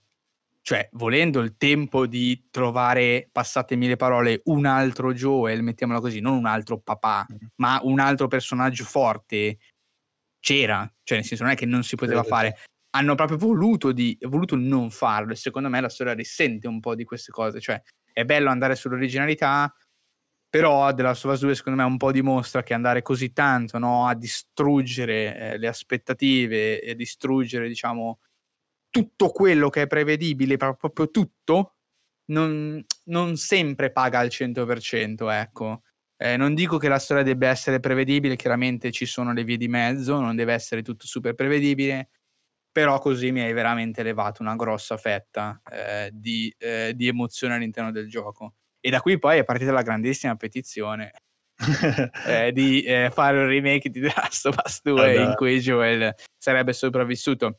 Ovviamente davvero? roba, sì, roba ovviamente aberrante Vabbè, da proporre, no? Chiaramente, ma No, ma è la comprendo moda, la motivazione di fondo, cioè quella di dire effettivamente senza Joel non si capisce bene il gioco dove vada a parare, cioè dalla morte di Joel non si capisce proprio bene tu dove vai, cosa stai facendo e perché lo stai facendo, ti manca un obiettivo finale. Perché anche durante i tre giorni di Ellie alla fine della fiera, cioè io non è che avevo questo, cioè io dico ok, uccido uno dopo l'altro, poi arrivo Abby. E poi, cioè, non so se avete compreso, magari per voi non è stato così, però io avevo un pochino il sentore di questa cosa, cioè, ok, adesso la mia storia è che io vado e li uccido uno dopo l'altro, sicuramente Abby sarà l'ultima della catena che io trovo, e quindi poi, cioè, qual è il senso no, di questa storia? Cioè, quindi solo vendetta, cioè, mi sembrava un po' diminutivo rispetto alle emozioni che aveva portato il primo. Tutto qua. No, ma ci sta, ci sta comunque. no. Non sei sicuramente il solo poi di fatto che l'ha pensata così, lato, lato almeno lato pubblico più che altro. Sì, sì, cioè, sì. cioè, alla fine ci siamo affezionati tanto a Joel, ci sta comunque. Sì, sì, sì. Eh, ne eh, abbiamo, direi che ne abbiamo parlato in modo super critico, è stato, è stato figo. Eh, volevo dire una cosa, mi sono totalmente dimenticato. Vabbè, va bene lo stesso. Sì, sì, sì. Ho Eh, sempre un po' paura di fare queste, la critica troppo sfacciata perché poi sembra che il gioco non mi sia piaciuto. Eh, Ah no, ecco, il gioco scusami, ecco, ecco, volevo Sì, sì. dire, cioè, ce ne può, cioè, fermo restando No, assolutamente. giochi come Us Ass- 2. no, no, esatto, Cioè, noi ma qua l'abbiamo secondo me- proprio Esatto. eh, m- messo su, su una tavola e di- dissezionato perché, proprio Sì, perché sì, sì, eh, sì. No, è interessante, tanto, è interessante quello che nascano questi discorsi, ecco, perché altri giochi probabilmente comunque non avrebbero avuto il coraggio di portarci no, a, a questo tipo di discussione, eh, che, Sì, che è comunque esatto. interessante, al di là poi dell'esperienza in sé, che può essere più o meno altalenante a livello soggettivo, intendo poi le emozioni che uno ha provato, però è sicuramente interessante che siano riusciti ad innestare questo tipo di discussioni sulla narrativa in sé, cioè su come, tra virgolette, debba essere gestita per massimizzare l'esperienza, mettiamola così. È una cosa che chiaramente è super personale ed è un discorso che si fa così eh, per chiacchierare, per confrontarsi, cioè mm, Certo, certo. non può essere altrimenti. Va bene, va bene. Allora, se non avete nient'altro da dire, direi che andiamo mi verso la spara. chiusura. Matte mi spara, esatto. Eh, ho esordito in questa puntata dicendo che non sapevo cosa dire, probabilmente quello che ho più minutaggio di tutti sono io. Eh, classic shit eh, podcast. Eh, va bene, voi- veramente nessun altro niente da aggiungere, non volete parlare più di nient'altro, eccetera? Mm, Andiamo verso la chiusura. Sì, sì. Andiamo pure, sì, sì. Perché voi dovete anche sapere che nel mezzo Discord è esploso, e quindi Eh, esatto. è stato un delirio questa puntata. Ehm, va bene, allora ci fa piacere se siete arrivati fino a qui. Solita chiusura un po' bruschina. Eh, vi ricordo che abbiamo un gruppo Telegram in cui discutiamo. Se volete entrare e dire la vostra su The Last of Us, potete farlo eh, con moderazione, però non entrate sparando spoiler a caso, per favore. Ehm, ma siete sempre ben accetti. Altre cose da ricordare, ricorrenze super veloci. La puntata esce la mattina del 19. Non sappiamo che live facciamo alle 19, ma dovremmo essere live stasera. Voi che state ascoltando la domenica alle 9 e mezza, non sappiamo ancora con cosa. E poi direi stay tuned eh, per giovedì 23. eh, seguiremo in live Eh, eh, la presentazione eh, di Xbox Series X, i vari giochi first party, Halo se esiste e tutto quello che ne consegue. Ciao a tutti. Ciao ragazzi, Ciao, alla ciao. prossima. Ciao. E buonanotte. I'm just a poor, stranger traveling through this world of woe.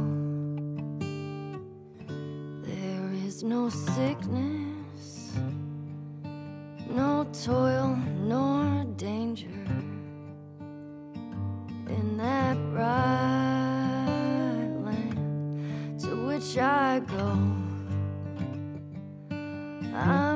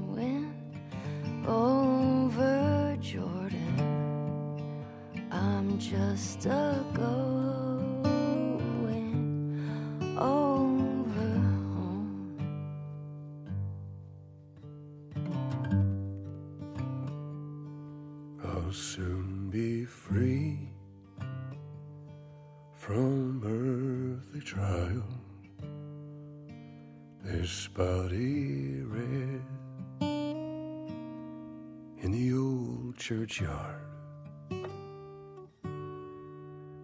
I'll drop this cross of self denial and go see.